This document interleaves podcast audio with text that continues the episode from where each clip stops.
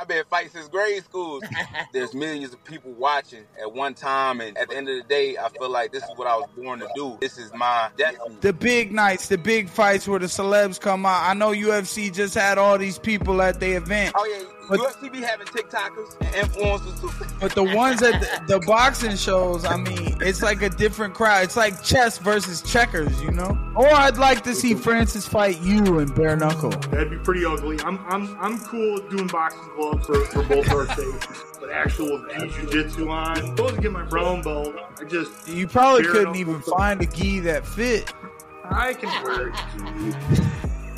I get you. That's a big ass gi, dude. Hey, take your gi off and cover up that side of the audience.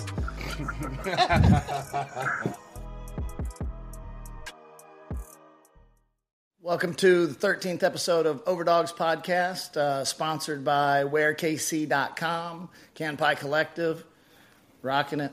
I'm going to run over there and grab you one. Uh, I'm your host, Bagz. We got uh, Mr. Mike Perry. How you doing, brother?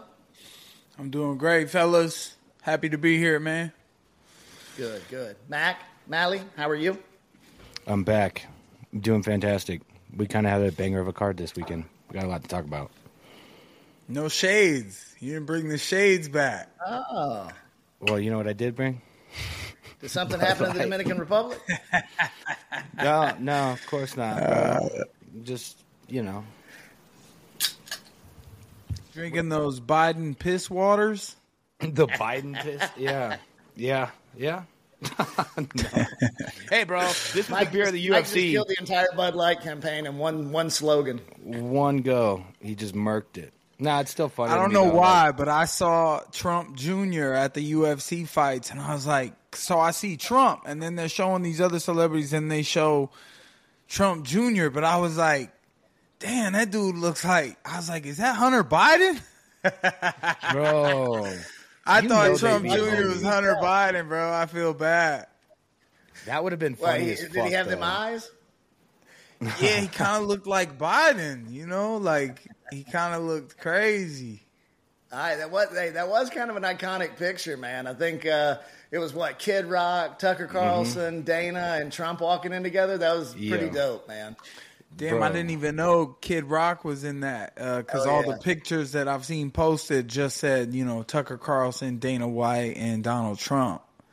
I yeah, didn't there's even a good see one with Kid, Rock. Kid Rock in there too. It's pretty cool, man. He's a, you know, he's one of the coolest dudes on the planet, in my opinion. Yeah, my bets did horrendous that night, but I won something uh, off the first mi- or the second minute of any round or something.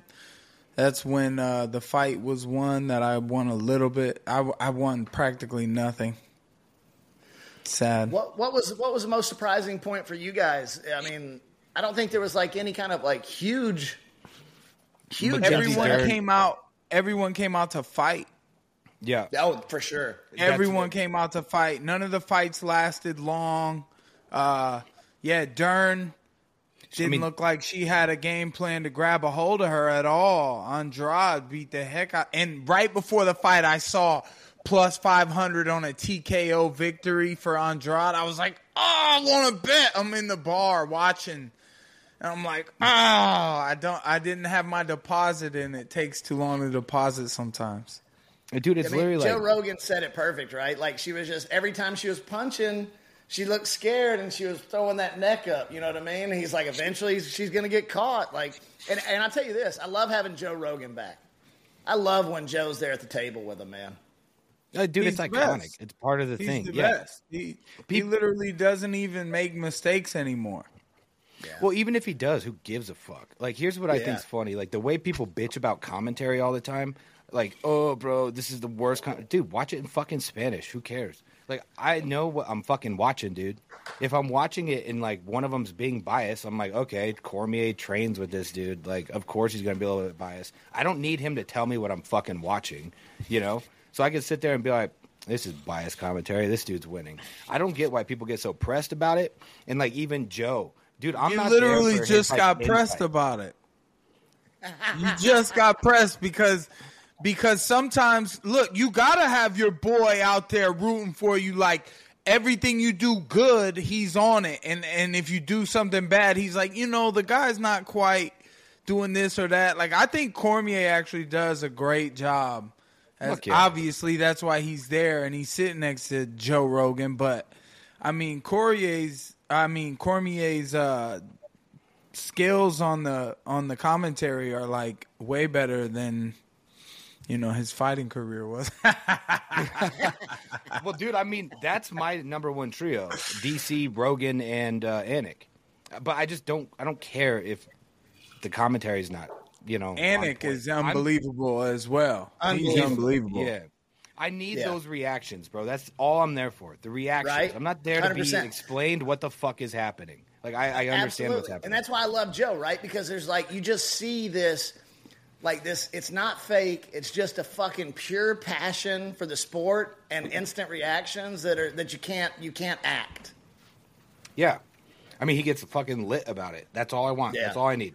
That's all I fucking need. But yeah, going back to that thing though, my biggest like what I was surprised about, probably Aspinall being the one to finish him like that that quick. Not that surprised, but damn. Um, but then Mackenzie, the way she was standing there and trading with her, and actually hurt her too. Mackenzie Yeah. will be back. She's young. She's always struck real. You know, it's ugly like that because she relies on the threat of the takedown all the time.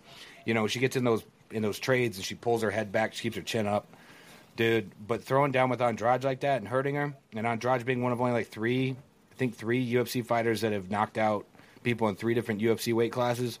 It's a big deal. So Yeah. I was impressed The- regardless. Diego Lopes was fucking spectacular. Yeah, who is this guy, bro? Like he's Aspinall uh, is huge. dude, He's Both them, so yeah. big, dude. Thick. So Yeah, big. and he ate that fucking shot. Like, dude, A hundred Sergey hit him with a Sergey's shot, bro, and no one's eating. 99% of the fucking heavyweight division is going out with that one. It stumbled him a little bit, but to be able to come back that quick and then knock him out with a one punch, I mean, that's impressive. Yeah. Super impressive. Dan Oh, what's the the new heavyweight champion of the world. He knocked them both I- out. So, so tell me this, because for me, I feel like the Stipe John fight now loses a little bit of mm-hmm. luster because now it's like, how do people not want to watch Tom and John at this point?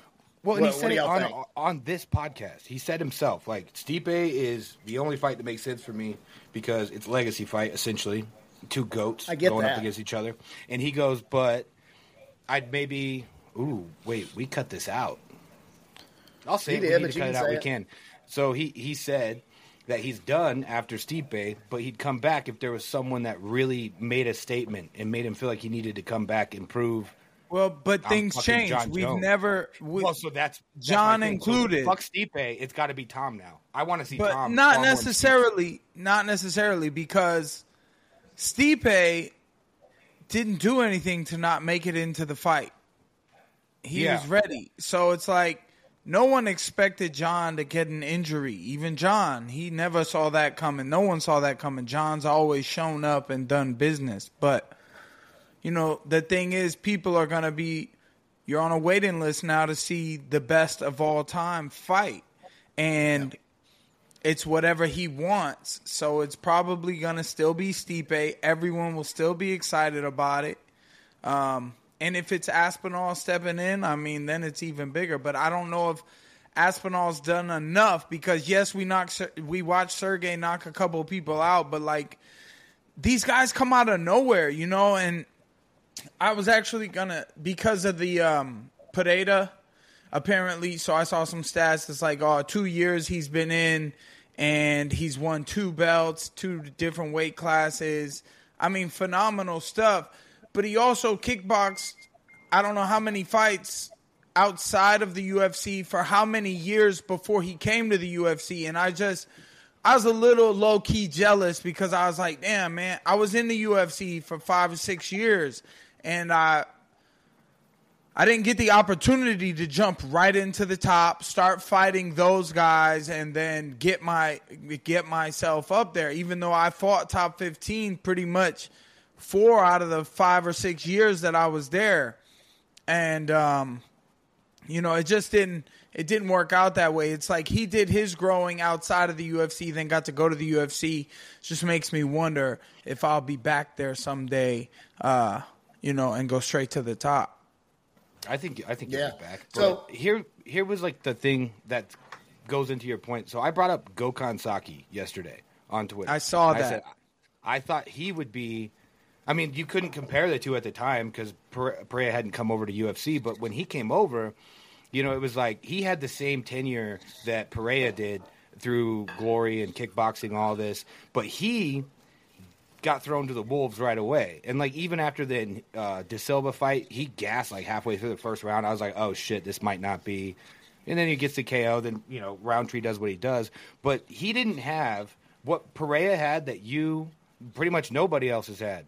When they, he came to the UFC, he already had a built-in story for a dominant champion that really didn't have contenders. So he got ushered in to win a couple, and you're right here fighting your old rival Izzy. So. Here's a here's a future didn't get that. here's a future champ right here, Mister Buckley. Joaquin Buckley. There we What's go. up, bro? What's good, bro? Shit, shit, shit. Money Mike. You hear me? Yeah, I appreciate it, man. What, I, it's good to see you again, bro. We met Yes, sir, uh, man. a It's a while back. Yeah, been a minute, bro. What? It was like UFC. What? It was a title fight on that thing though. When we met each other. I don't know when it, was when I fought. Um, it was when I fought either D Rod or maybe no, I fought Jeff. Mean. You, you fought was a- Means. Tim Means. Oh, it was Tim Means. That Yeah, was you was eating a Means hamburger on his ass, nigga, before weigh-ins. Yeah, yeah, yeah. You, That shit was yeah, I wild. Like, definitely, I definitely wasn't in great shape. my man was eating a burger talking about how your weight doing, nigga. How your weight? I'm like, damn, bro. And then I missed weight by four and a half pounds. But hey, All but. I wasn't in great shape for that one. But you used at that time you was fighting 185, and you recently had a fight at 185, and now you're back. Now you're down to 170. Yeah, I'm at 170 right now. 170, yeah. Yeah, I, I done had two fights at 170. After you just knocked out that tall white boy at 185. Jordan Wright, you talking about Jordan? Yes, I think so. He's a goofy Hills looking. Ninja, one of my- goofy Yeah, looking bro. guy, smart looking guy. He looks smart was- as hell. He looked like he could do some computer work. Right, right, right. He shouldn't have been in the cage. I'll tell you that. But nah, he cool dude though. No, he beat Yeah. some people pretty good. So you just you just gave him them hands, and uh I mean the rest is history. I I like what you said recently. I'd love to see you get that Kevin Holland rematch, both at 170 or 185. Where would you want it?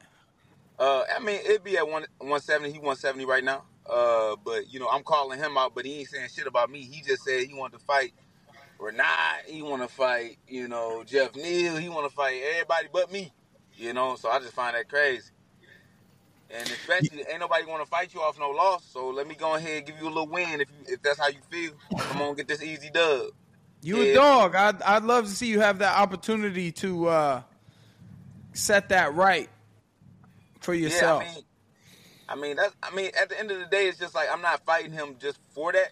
Like I, I realize that Kevin Holland is just the best opportunity right now because of his name, and you know. But the the bonus is is just getting that that dub back. That's all. You know, like you know, handing back that L. So but for at the end of sure. the day, man, I'm, I'm looking at everything from a business perspective. Like who is going to be able to push my name and who's going to be able to promote the fight as best as possible. I already know it's going to be Kevin and me. So that's gonna be a type of fight where you know the UFC can see like potential of making like that a main event at the Apex or something. Yeah, you um real quick, uh if we could see your whole face, man, you such a superstar, bro. We need to let people know that we ain't here with the whole Joaquin Buckley. We're missing Well, the top y'all need- this way. we're missing the top half of your head.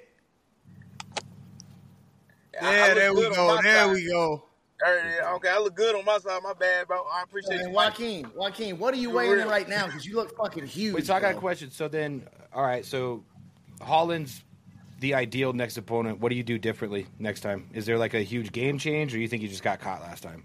Uh, I mean, yeah, we can all say we got caught. You know, that's definitely a possibility that I can say that. Uh, but the thing is the preparation, the preparation, and also just the experience now that I have with the UFC. When I, when I got into uh, that fight, whatever, I came off another fight at LFA on a week's notice.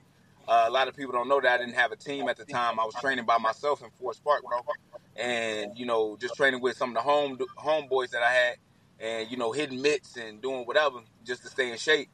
Uh, so I feel like I have more preparation this time. I forgot I it was on that short of notice. I remember you came yeah, from yeah, LFA on short notice. Yeah, yeah, because he, he was already training for uh, Trevin Giles. Trevin Giles uh, passed out because he was a little scared. He was a little nervous. You know, that's a hard walk to make. You know understand? Uh, mm-hmm. So you know, when I got that shot, I got that opportunity. I came off a off a win in the LFA, but like I said, I didn't have no team. I didn't have nothing behind me. So when I called out uh, to my management, I was like, "Hey, I ain't got nobody in my corner." They they just pulled a guy up named Kai Kamaka. Funny enough, we fought on the same card in LFA, so at least I was a little familiar with him. But you know, I didn't really know my man's like that. So, but at least he gave, you know, came in and uh, did the job, and we able, was able to make the fight happen. Uh, but other than Kai, that, I think it's Kai experience Kamaka? now. You said Kai, Kai Kamaka? Kamaka? Yeah, who, who fighting Bellator now? Hey, yeah. Shout out to that yeah. dude. Yeah, no, yeah. Uh, yeah. You've learned a lot since then, man. You're a completely different fighter.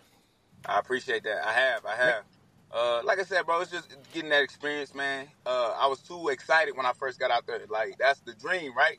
To make it to the UFC, and I'm coming off of Walgreens and shit, right? So I'm just like, damn, I done made it. But instead of just thinking about it as another fight, regardless if it's in the UFC or not, because I don't care where you place a fight, a fight is a fight.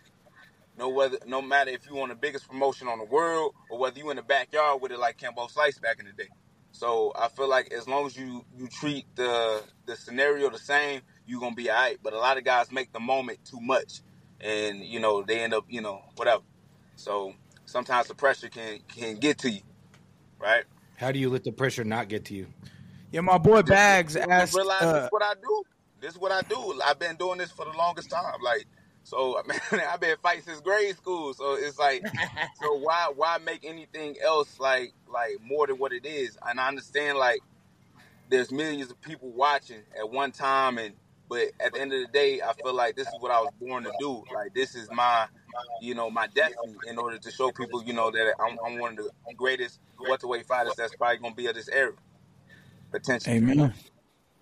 Mm-hmm. Yeah. So I was gonna ask. What uh, were you gonna say, Mike? What, what, yeah, what are you sitting? Uh, what are you weighing right now? Because you look fucking huge. I don't know what yeah, I'm, I'm, a little heavy right now. You know, niggas been eating.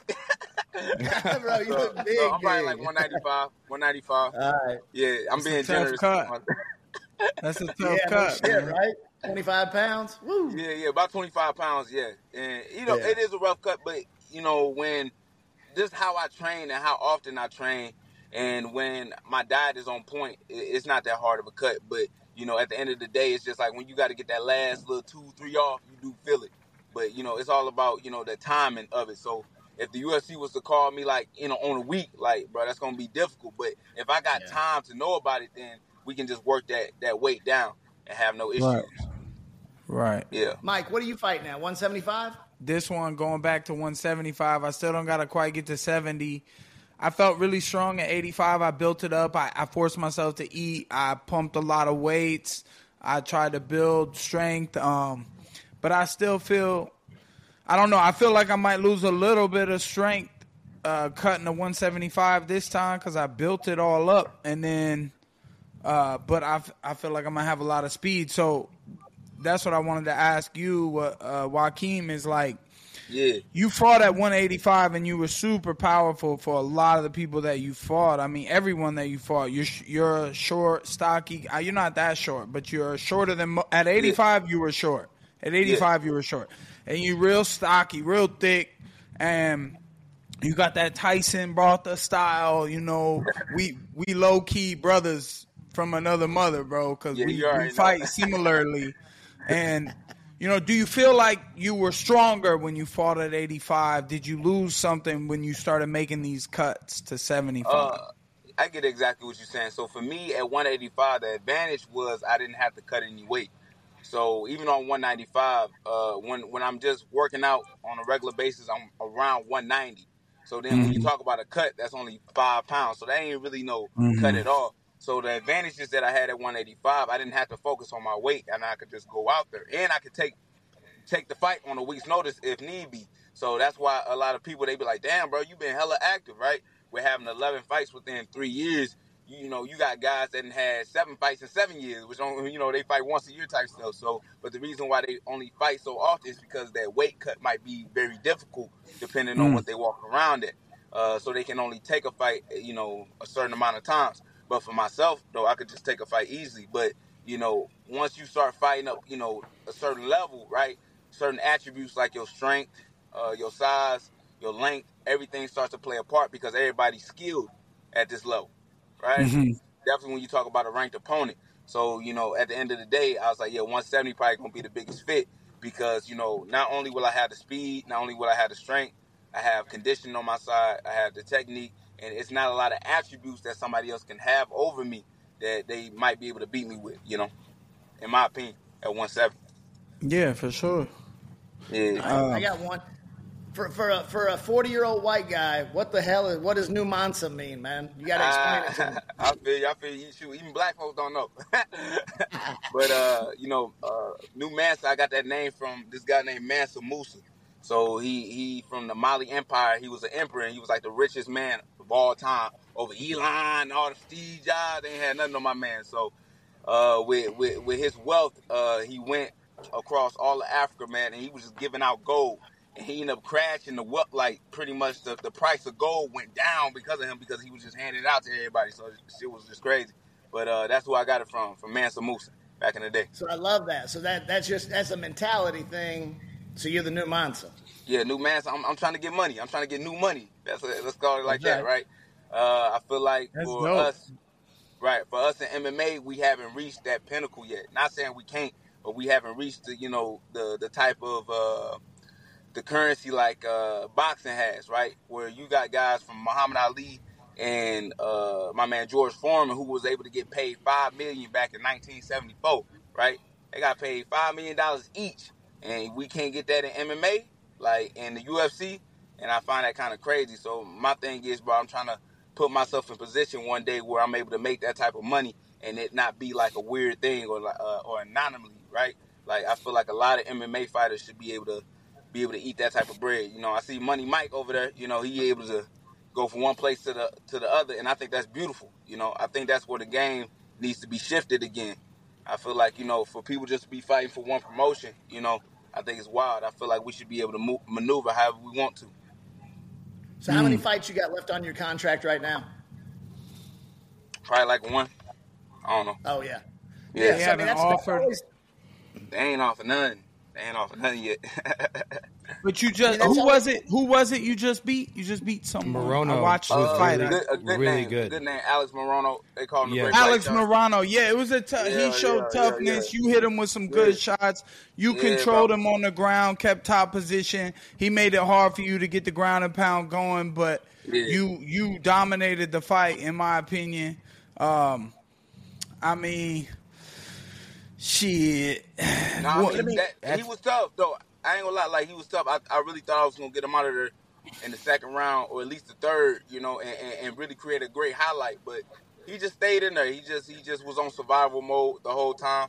So now this is why I got to change things up, even in my game plan. Sometimes these dudes are just too tough to just beat on. You know, sometimes you got to use other methods to get them up out of there. So you know, I'm, I'm definitely got some, some new tactics for my next fight. Sheesh. I, I can't wait to see it, man. That's going to be great.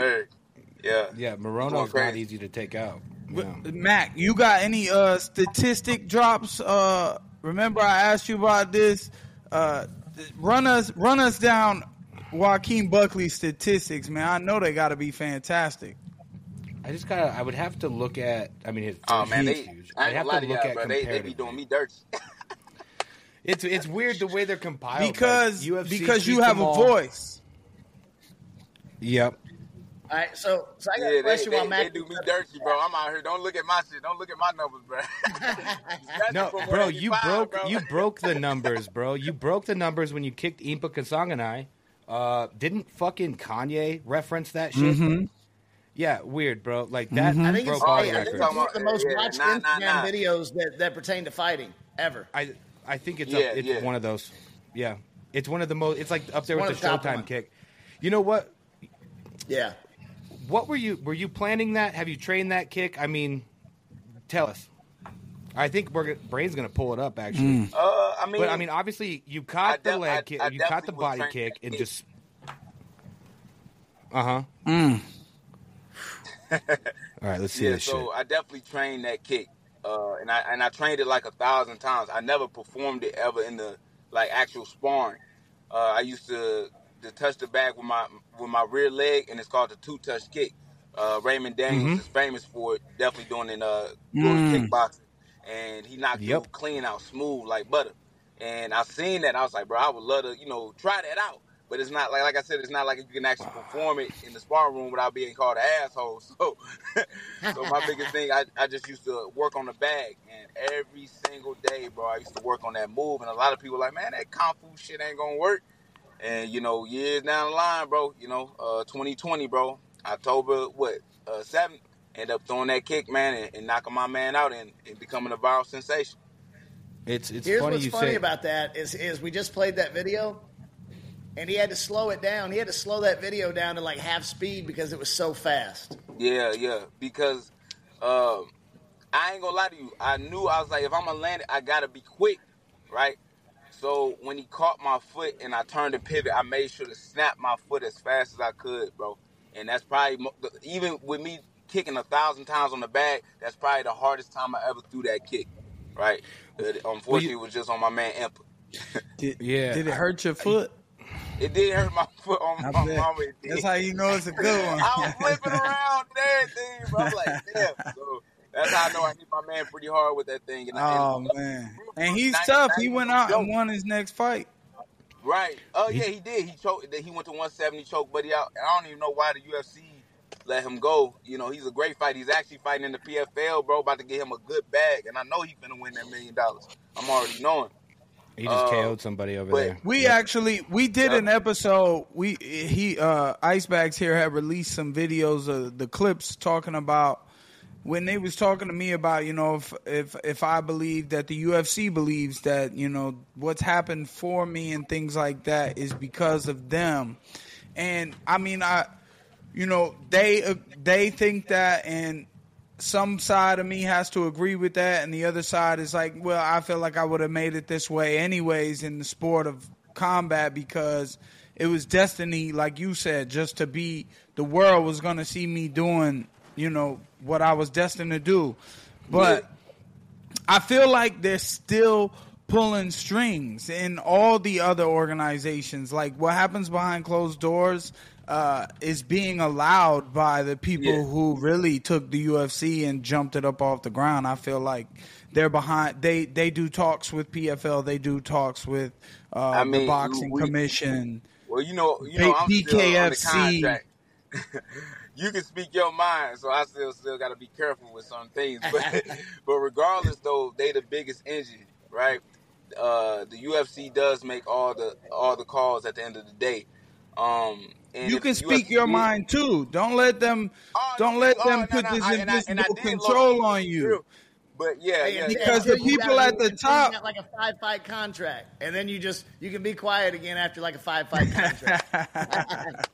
right, type shit. Uh, but regardless, though, I mean, for the UFC, and they know they the juggernaut of uh, the MMA game, of the fight game, of the combat game.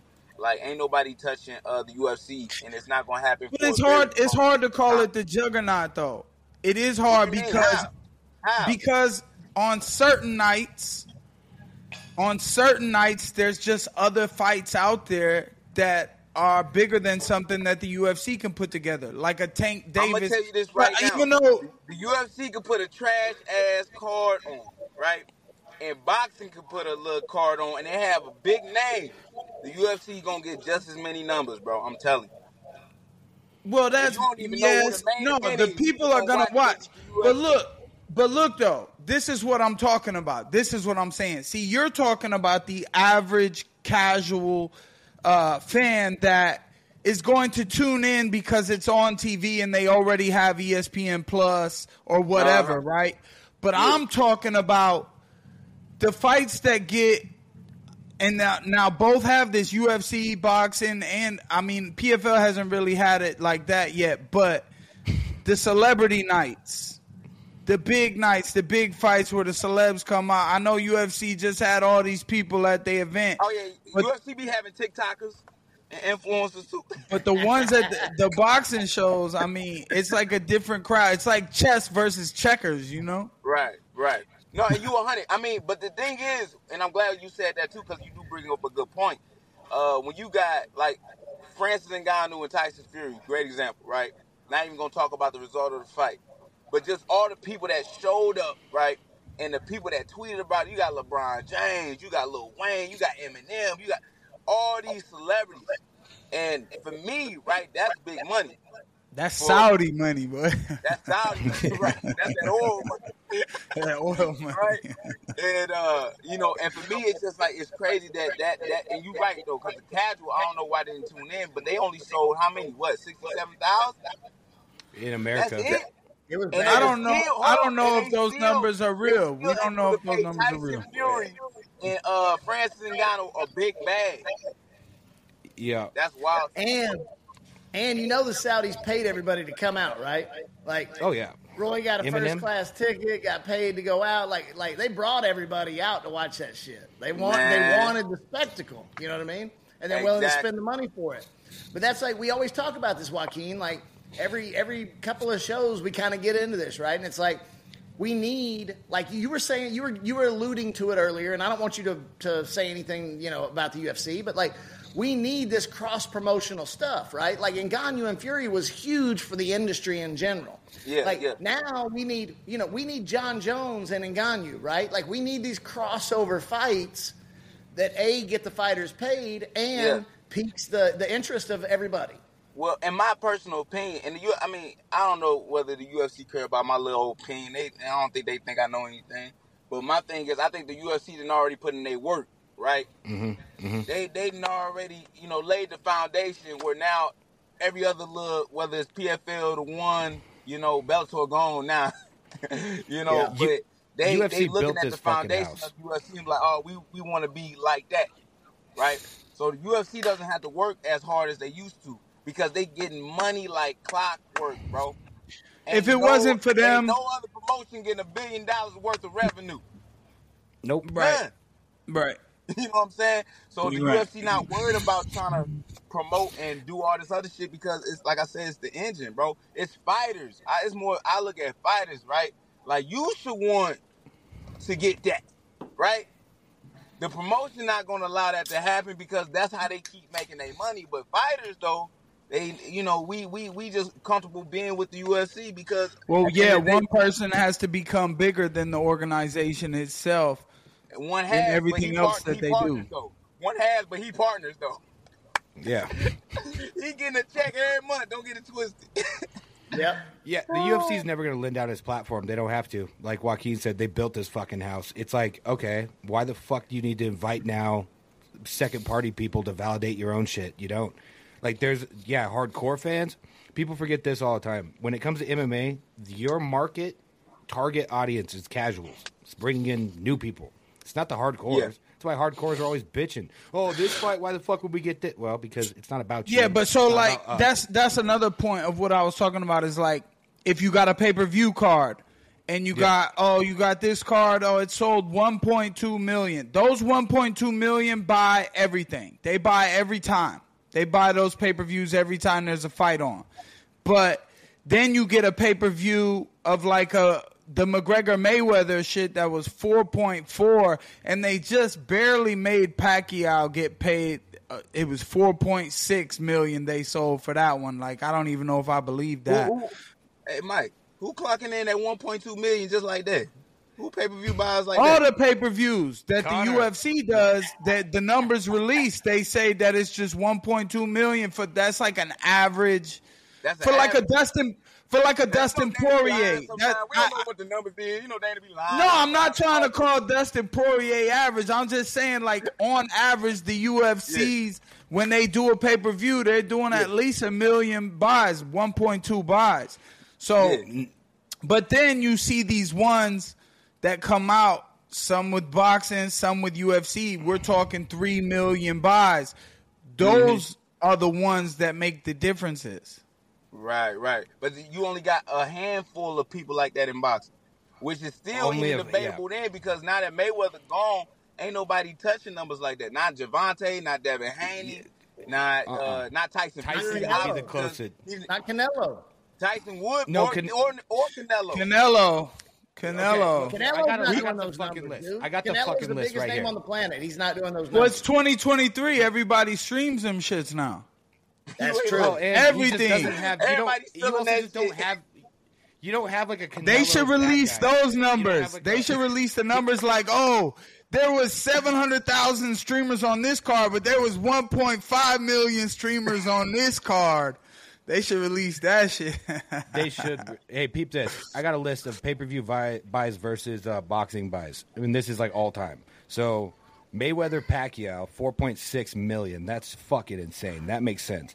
Okay, Mayweather McGregor right under it with four point three. So Mayweather Pacquiao beat it by three hundred k.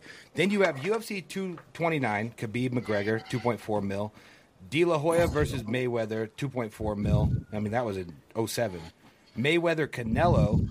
Then you have UFC 202, UFC 257, UFC 264, all McGregor fights. Mayweather Cotto, UFC 260, 246, McGregor Cerrone, another McGregor fight after that, 196, and then Triple G Canelo. well, other Like, than dude, McGregor, literally- damn.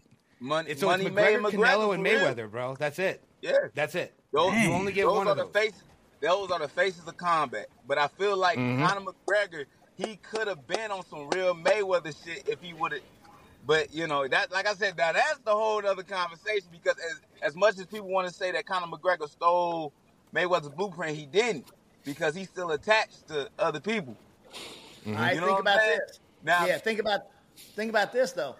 Mayweather, I mean uh, McGregor is the only one that I can think of that the UFC was like, yeah, yeah, go fight Mayweather and and do a cross promotion. They That's hadn't let anybody been else do that because they knew Because- the fucking power that McGregor had in that scenario. You still Right? see it. This motherfucker Yeah. ain't fought. He ain't fought in three years. Everybody know And he he's got rid of Zeus. USADA.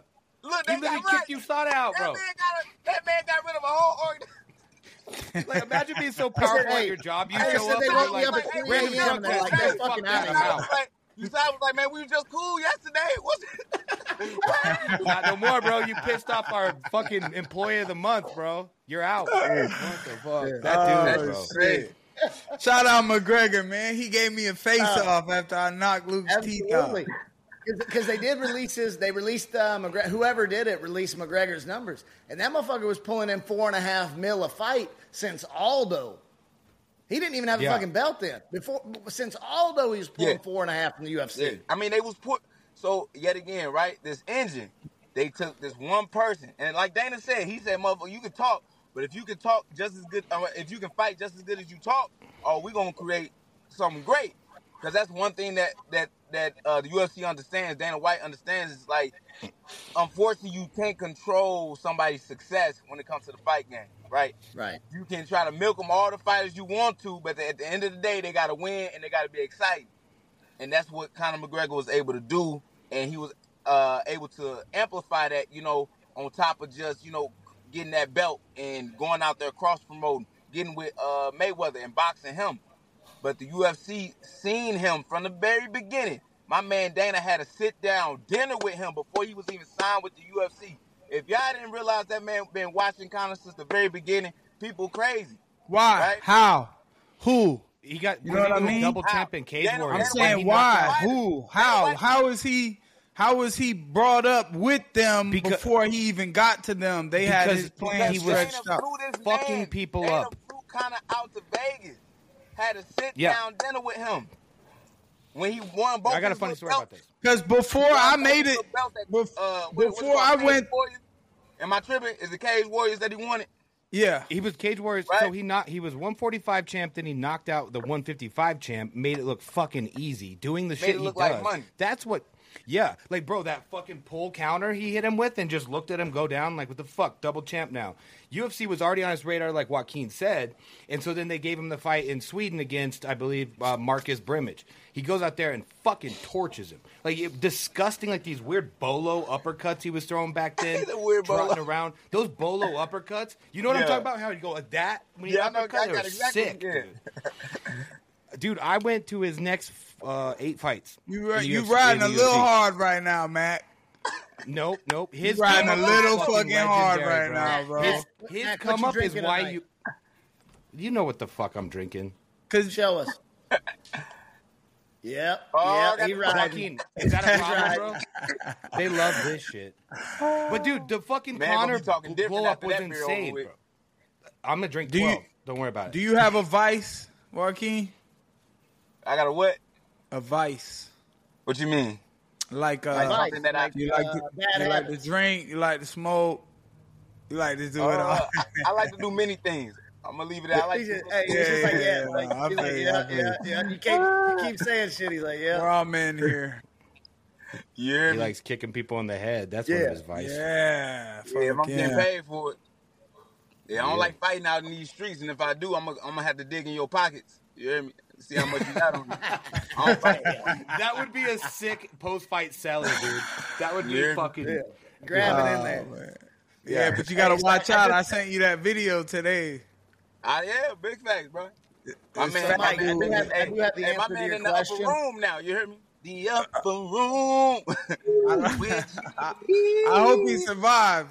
I hope he survived. He definitely learned his lesson. Nah, bro, you can't. I don't, I don't care what the situation is. You know, once you put your hands on anybody, definitely when you talking about outside, anything go. You can't expect somebody to react the same way that you would react if somebody throw hands with you. Like people ain't built like that.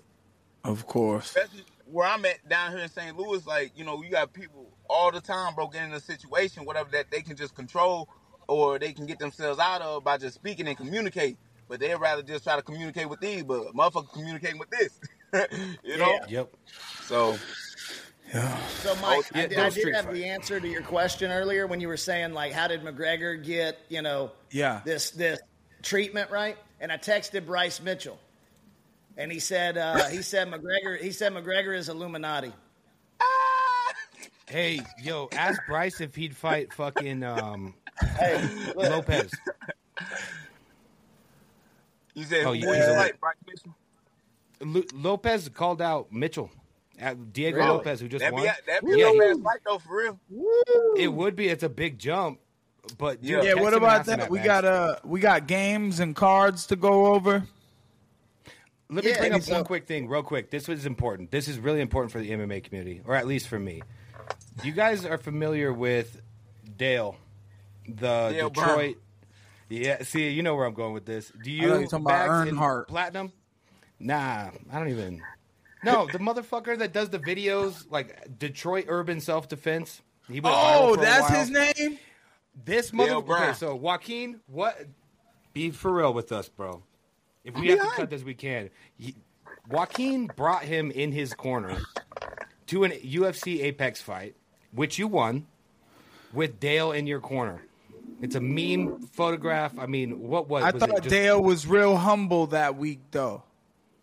Well, because he was around people that could really fuck someone up. No, because he was that. grateful to have the opportunity to work with Joaquin. Joaquin's a fucking superstar, a super athletic guy, and capable. And the boxing, the hands is crazy. So, I think Dale was just happy to be involved, and Well- someone was giving him respect. That's and then what I'm also, curious to hear. people don't realize. For me, yeah, I did the kick and all that shit right there. And people can say it was for clout or to try to get. It was. It was help boost the promotion. I was working with another guy who's heavily known Why as not? an influencer, right? Because people didn't realize, like, besides me being in that cage and me being watched by millions, when we walked outside that motherfucker, bro, when we was out there in Vegas, people was stepping to him, right? So I was just like, oh, okay. That I'm glad I brought this guy in because it was gonna bring a lot of attention. But just to speak the real on Dale, my man been in the military. My man was a paratrooper. Like my man been about that life, right? So my thing is, how you gonna tell somebody out here bullshitting when he actually been trained in the military? He trains enough. actual police officers in Detroit.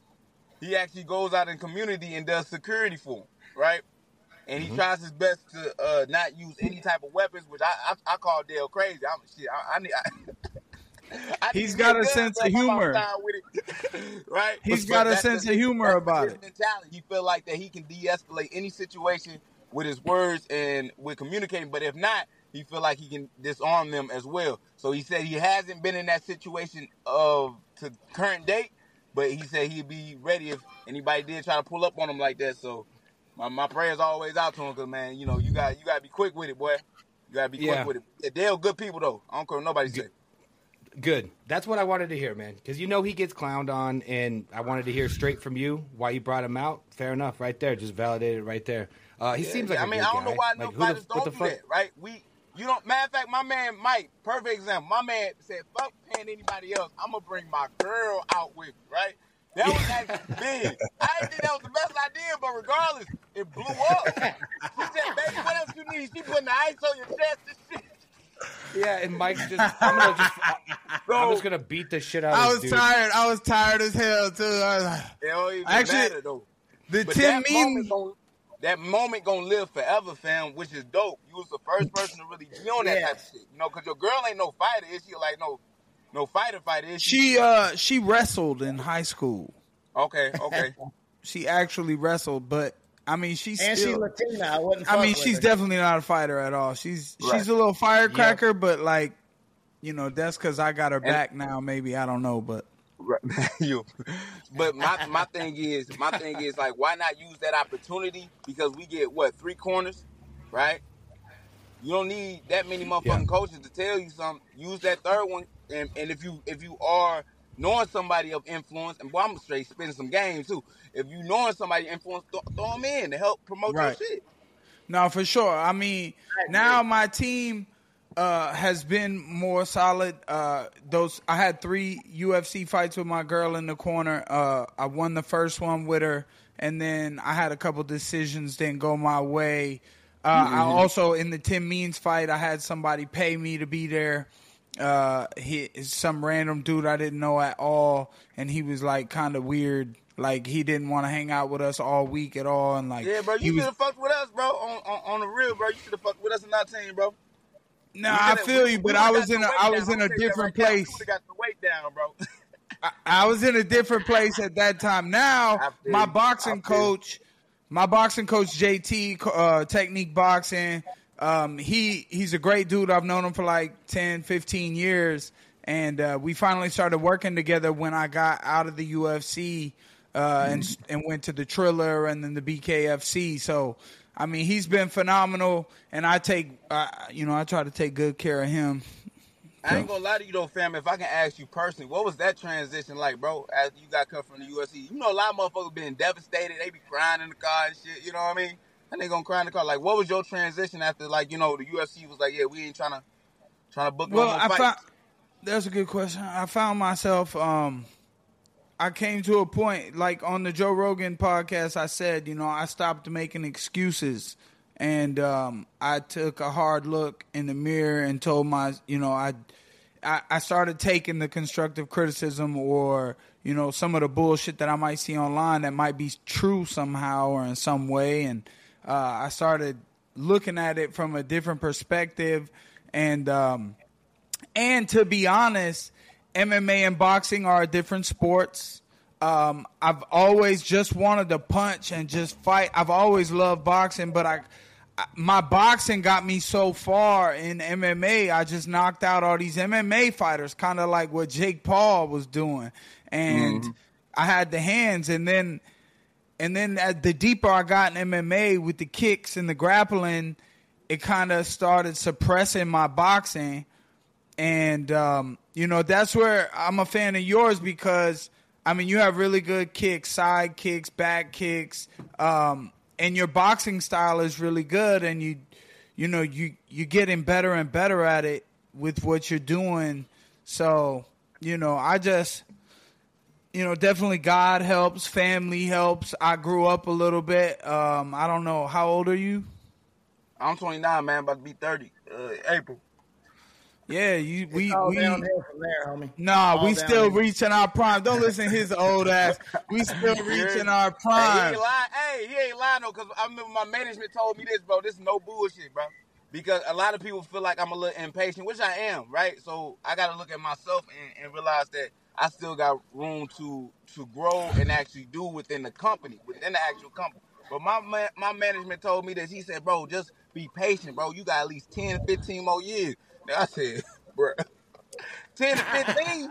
I'm like, bro, like, I'm be forty something, bro. Hey, Yoel Romero, Get my little check. Yoel Romero, Nah, and Dan nah. He Henderson. said, look at, hey, my man said, look at Glover Teixeira. I said, nah, bro. Yeah, Yoel Romero, Dan Henderson, Glover Teixeira, 47 years old. These guys reached Hey, their prime. it twisted. Hey, applaud to them. I ain't trying to be that though. Like, let me get my shit now, bro. You know I hear what what I mean? you I put it, I put it, I put in the leg work throughout probably shit. Like I said, my whole life I've been fighting, like no bullshit, right? So I've been fighting professionally since I was 18 years old. Well, you Right. got 20 more years of running sprints up them hills with that fucking dummy on your shoulder. So stop crying about it now. You gotta work, motherfucker. I don't care how old you are. I don't care how old you are. You gonna be training your ass off for the next 40 years of your life, Joaquin. Not that hard. Not that hard. I'm gonna tell you that right now. As you get George smarter. St. Pierre, I ain't gonna lie, George St. Pierre, a G, because my man didn't touching 40 something, 40, 41, 42 something, and he's still out there doing triple backflips and doing planks, dog, on rings. Like he looked he crazy. look kind of skinny though, man. I feel like when I retire fighting, I'm gonna go into bodybuilding. I'm gonna try to eat and get swole and shit. Just swole, you know. can't even, can't even turn around, can't wipe your ass, and baby. Look, I trick my coach like that. I, I tell myself the more I complain at at the gym, the more the like the more tired I seem, the more I seem like I hate to work out. Um, you know, that's that's kind of my strategy going into training cuz I try to complain the whole time so he'll like give me a little bit longer breaks and like so then I can make it through the training, but I'm still training hard. It's, Look, it's look, I, I would say this, right? wisdom. And I, I, and I heard you too, bro, because I'm a complaining motherfucker. I tell my coach all day, like, bro, why we doing this, bro? You know what I mean? And look, and look, I was like, look, as long as I'm doing the work, I can talk shit. Yeah. yeah. I'm gonna talk Yeah. shit while I'm doing it though. But uh, it. no, but you know, for me, I you, feel like you married or you single? no, I, well, I, I got a life partner. I have to keep it Ah, like that. yeah, she, yeah. she want a ring so bad, boy. Man, Love my girl. She been with me since Yeah. high school, so she the one. She Good the for you, damn. man. Yeah, yeah, yeah, yeah, yeah. you, um, yeah, yeah. These hoes all in my No DMs kids? now. I, I, I gotta stay strong. I gotta stay No strong, bro. Yeah, no, I got kids. Yeah, yeah, yeah. I got. Oh, you do have kids.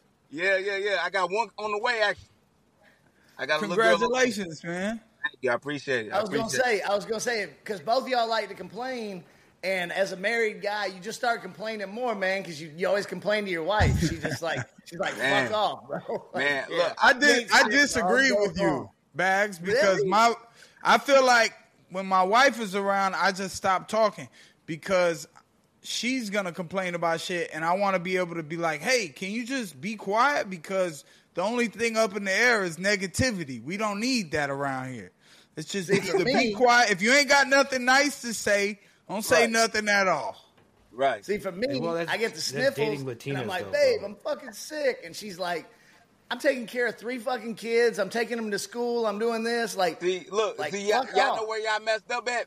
Y'all gave them the power. That ring is they. look, my girl gonna be acting different once she get that ring. maybe, She gonna maybe. be acting like a dictator. I'm like, hold up, girl. You ain't I'm never on Maybe. acted Joaquin's side on this one. Yeah. Yeah, right. shit does change. It That shit does change. Yo, they be here's right, a weird stat. It's hey, it's the good life, Mike. You're you're damn right. It's the good life. No, I mean, but I feel right like for real, you. for real, people just got to find the right one for them. It don't matter about marriage or none of mm-hmm. that. If you Right. got the right one, you got the right one. If that's what you want to do right. because you feel like that's how you want to progress in your relationship, then do that. But I feel Oh, like my you, relationship yours just is gonna tell you off. something after she sees this episode. She can be like, "Oh, oh, so What'd you you say? think that you think that we just in this just because we right for each other? You ain't Oh, gonna no, lock me down?" that's the thing. We keep an open line of communication. We keep an open line of communication at all points, bro. At all that's times. good. That's how, you know, because she would have She's been in just the gone. messing passenger with seat right now. I'm just You know? giving you a Mac, hard how's, time. Mac, how's your life love, uh, love life going, homie? Mac, My my what? Your love life. Ah, you guys know how it is. Damn, bro. That's He's got all the boys at That's how Karate He ain't got no Combat home. drinking Hey. Bud All Light. Bro, I actually kind of have a girlfriend, bro. Actually, bro. And when the You motherfucker say that, fuck- man, y'all know how it's going. Yeah, you ain't getting no play, play. man. Nah, that's bullshit. No, bro. No, bro. I'm low key, bro. I'm not fucking married, bro. But I kind of got a Yo, girl. hey, Sean, hey, Sean Strickland got us banned on our first episode on, on YouTube. First Yeah, episode. saying- I believe it though. He said that Mac looked like he drugs girls' drinks at the bar. Damn, that's wild. That man just say Oh, yeah, anything, he though. got bro. banned That's that's from for first time. fucking Yeah. I knew he would. I knew he'd talk shit. I knew he would talk shit. Hey, what you I up to, man? shit. You was in the car. You was going somewhere, or you was uh returning Yeah, from I, I somewhere? just got from the gym. I, I'm I'm making a skit. I'm making a skit, bro. So I just got from the gym. I'm I'm thinking about doing uh David Goggins and Tony Ferguson, bro. So we we gonna drop that pretty soon. so you Yeah. you got Tony then because he training with David. You got Tony in that fight. Let's go, Uh, Tony. oh, yeah, yeah, I definitely got. Let's Tony. go, Tony. I don't got Tony. I don't got Tony like in my mind. I got Tony in my heart. You know what I'm saying? That's how I bet. I only bet with my heart. ain't, he ain't betting on Tony. Hard. Not betting on Tony, but he loves Tony. Man to win. You Oh, know, I'll That's drop twenty bucks on my heart's feelings, bro. El Cucuy at back, bro. I'll drop twenty bucks when my heart says it's what's up, bro. That's, That's why I'm not a good better.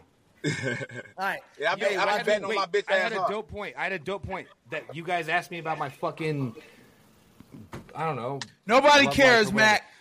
I, that's not about that, bro. That's why I was. I wasn't trying to talk about that shit, bro. All It's right, a joke, bro. Relax, bro. You always get so mad. Yeah, you, you I'm get worked animated, up, dog. Mac. You get worked bro, up. I dog. don't even want.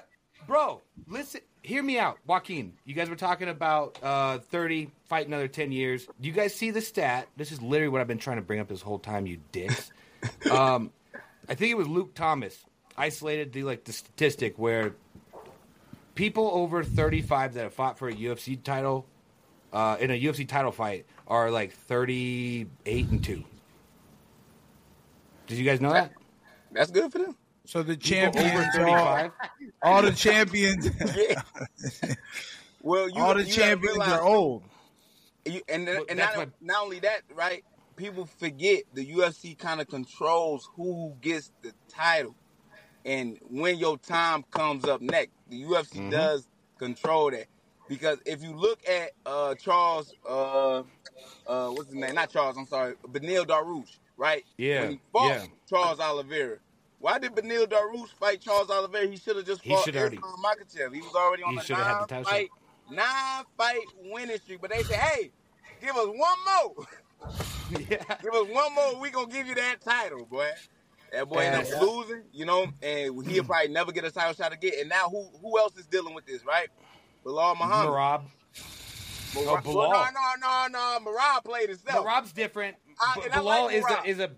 You're Merab, right. my Belal. boy. though. Belal's but he perfect. played himself Yeah. because he he put relationship over the actual goal, right? Because even Yep. if you my brother, right, the best gotta get the belt, bro. We And should they- fight they each other. If we that- really boys, let's see who's better. Unless he just knew that he wasn't That's better. hundred. See, that's and that's a hundred, Mike, because we gonna get paid together at the end of the day. And you're right. So I'm gonna in the fight mix the shit out of you. I'm gonna fight. for a check. Let's go for the title and the check. Hey, watch and this. this is my opportunity. the way, it's coming back home, right? It's coming back to the gym at the end of the day. You know, That's so- crazy. So for Merab, I feel like it's a different situation because my thing is like, bro, you work this hard for what? And I understand that Yeah. you call this dude your brother, but you want to become a champion, right?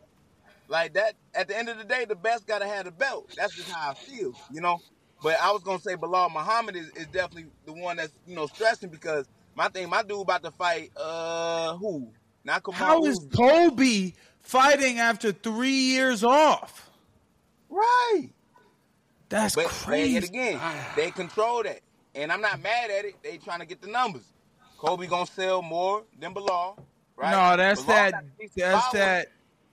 Uh, what did what did Tony Ferguson call it at the press conference? He called Dana- it Oh, Dana White Dana privilege. White privilege. Dana White Yeah. Yeah, privilege. yeah, yeah. I gotta get a shirt. Dana White privilege. Dude, I gotta get a shirt. he dropped that. He dropped that line so Fucked up. dirty, bro. So Pretty fucking good though. All right, Joaquin. Yeah, yeah.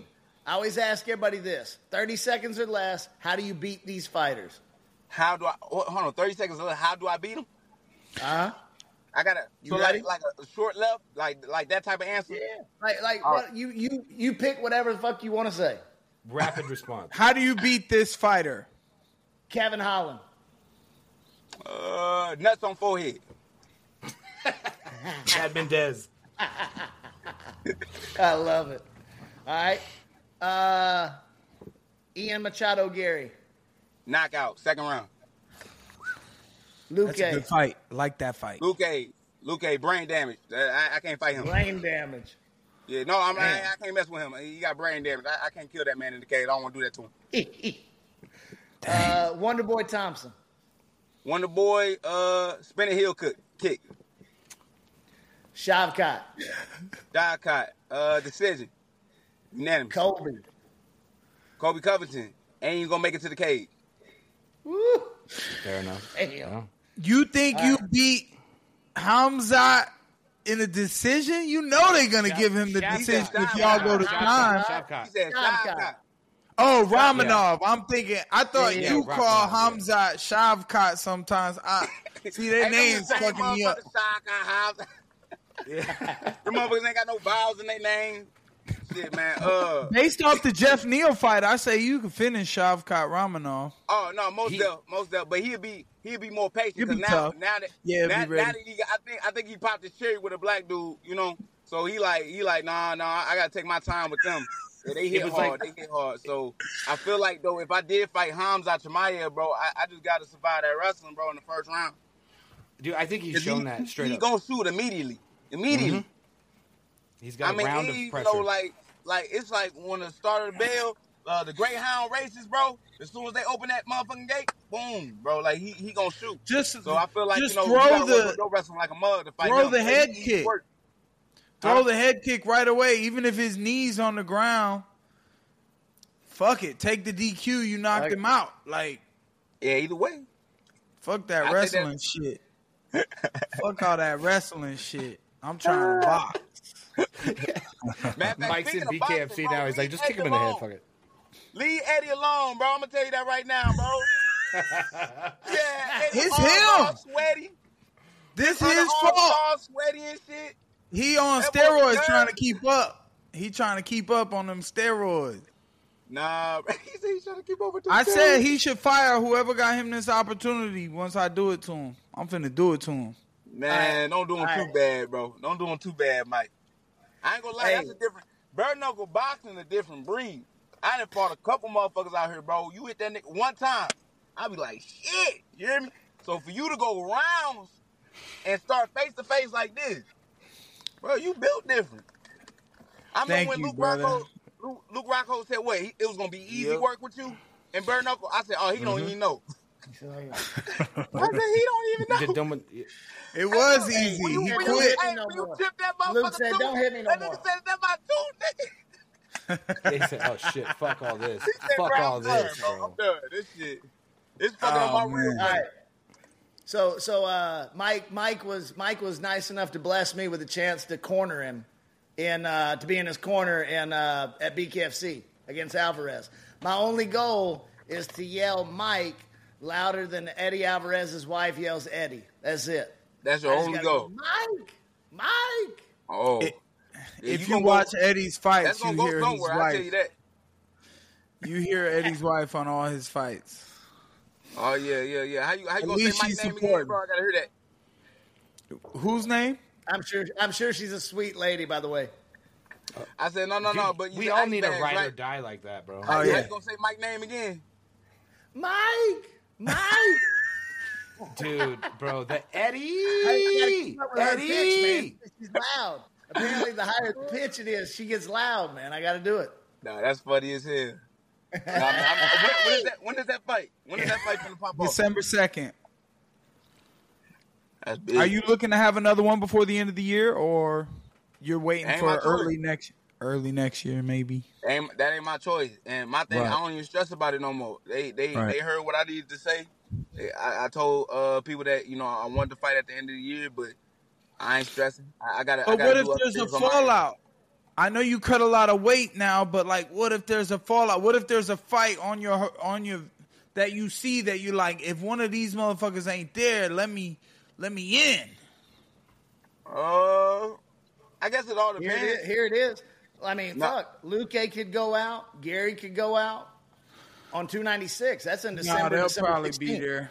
They'll probably be there. But who I knows? mean, I mean, you know, fucking injury, whatever. It But could the dude's switch. beefed up. He ain't fucking. I- I he ain't going to 170 in, in, in a week. Yeah, you, But if you started now, Uh, yeah, if I start now, if I definitely. But my thing is too, right? That's cool for the preparation, but people forget you still got life, right? I'm starting to understand that. I got money in the bank now. I don't have to rush nothing. If anything, I'm helping the UFC out if I do that. But then a lot of times when my management tell me, "Hey, well, you got to understand that the UFC don't do that," then why I gotta get the fight then? That's right, right. right, I I'm hear you, but off, I'm just going off of what people tell me, so I'm just like, all right, then I could just chill until my moment do come. Like we said, we got to be more patient then. I think And not wrestling got wrestling. I a. agree. I'm no fucking manager. I bro. agree. Don't Too many motherfuckers advice, taking last minute 100%. fights and losing. It- dude, the win ratio is like And 70 you- I mean, 30, bro. look, And if you're getting paid like that, then cool for you. But you not you not going in the fight for the purpose of winning. You going in there Yeah. to get paid. So that's the Right. difference between me and them as well, right? If I'm going out there, I'm going out there with the ideal of winning, Right. not just getting a check. But I want of both. course, of course, of you know, because I tell people all the time, I don't, I don't fight for two checks. I fight for three. I need that bonus too, bruh. Yeah, Yeah. And it's unfortunate that I, I had two great performances, bro, in my uh at at 170, and I I didn't touch not one performance, bro. But when I see fighters like Justin Gaethje, every time they go out there, they But get that's a the hunger. That's what I'm talking knock- about. Whether, whether they get knocked out or whether they fight go to a decision, they get a bonus. But that's what I'm talking about. That's the hunger that I'm talking about. Like you like fuck it. I see this fight. I want I want one if not both of these motherfuckers. You let it be known cuz there is a couple loudmouths that have and you have a good platform where you you post funny videos, you make Yeah. you make up shit on Instagram or on TikTok and shit and you're a badass fighter if you just it- it's the weight control. Obviously, that's a big problem for a lot of us. And then if if you let it be known to Dana or them, I don't know, because Sean Strickland, you know, he kind of did it. He put his mouth everywhere. He put his nose in everybody's ass. Uh, Pause. not pause. Uh, he put his nose in everything Yeah. and yeah. made sure that he got up there. But then when it when it came time to fight, he did show up and he was ready to battle whoever it was. He's And I- and I always ready. I'm not. I'm not. I'm not scared to talk about the like the opportunities I want to get. I just got to get the opportunity. Right. I, feel know. like I haven't. and I it's haven't coming. got the necess- It's coming for you. I know it is. That's exactly, bro. So with me just being patient, the UFC is gonna see that I'm actually somebody that they do want to help push one day. It might not be today. What that boy say? It might not be today. It might not be tomorrow. Marino. Yeah, he I said, will But be one Maybe, pero, pero maybe not next month, Fuck with a nigga. but someday I will be UFC champion. That's that's You my know? dog. What um, damn, what is That was Brandon Marino. I can't think Brandon of his Marino. name. Brandon It Moreno. Moreno. He said Then that he boy went back- said that nigga name. Yeah. Pero maybe not today. You doing like Maybe a not Cuban accent. next You doing month. A Cuban accent. That's Cuban as fuck. That's Yoel. That's Yoel. I'm gonna say I'm Tony like, Montana. Mira, mira, maybe not today, maybe tomorrow, but not today. But I will be champion. See, dude, you did Cuban. You were doing Yoel. Mine wasn't better, but it was Brandon Marino. Yeah, And that's pretty he- good he though, it. Mac. That was good. Hey, Joaquin, Yeah, there you go. bro, Yeah. appreciate you coming on, man. Welcome back any fucking time you want to. Chill I as mess. I fuck. Love with it. it. I love everybody vibe here, bro. Yeah. Thank you, Yeah. brother. Great to see you, man. Big Ben, I want a rematch. Rematch. No, you don't. Yeah, I do. Don't fuck tell me I don't, because I didn't even punch you hard. I was more concerned. I wanted to take your belly shots. I, but You you picked it up with each shot. no, So I didn't. I start. I didn't even go hard. I could punch way harder, but your. I I, you just wanted to see. You, it didn't even look like you hit me hard on the last one, but it just got through. I don't know what the fuck happened. How you doing, man? Doing good, man. What's I'm not playing a lot. Go. Oh Sure. shit! Let's go. Oh, go. he's got the Mike T on. Let's Yeah. go.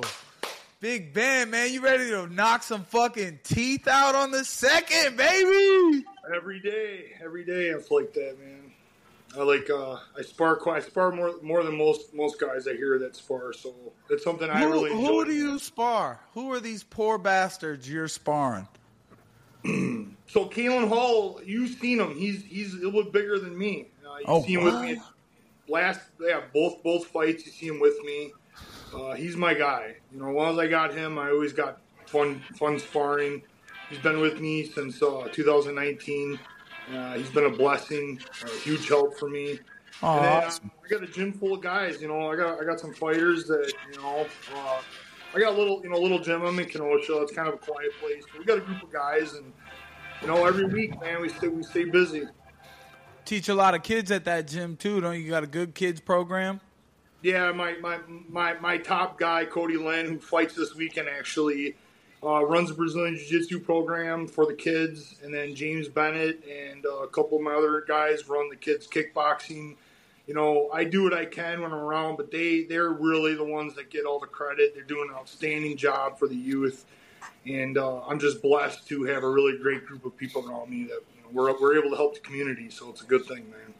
Do you charge That's extra for um, post fight promo cut training? no, What? No. What? You know what I mean, bro. Like you, you're famous for your post fight, post win promos. You do like the WW, bro. How? You know what I'm? Oh, are you gonna you're- just pretend you don't. So do your that, last fight in That's Denver, you you cut You know- a pretty you know good promo after the That's what I'm fight. saying. You really did. I loved your you gotta pay promo. extra. A- after Overeem, I danced. You know, I, I did the laugh a couple times. You know, they're a little bit mm-hmm. different. the, last, the last one You was know what I'm talking about. and that was on the. I, you know, I gave it the business, and it came off natural, and it was a good one. So it's supplemental with the training. It just comes with it. This guy, yeah, you Hey. got to do it on the spot. Let's go. I did see the uh, I did see the belly punches between you two. I don't know that Ben was swinging very fucking hard though.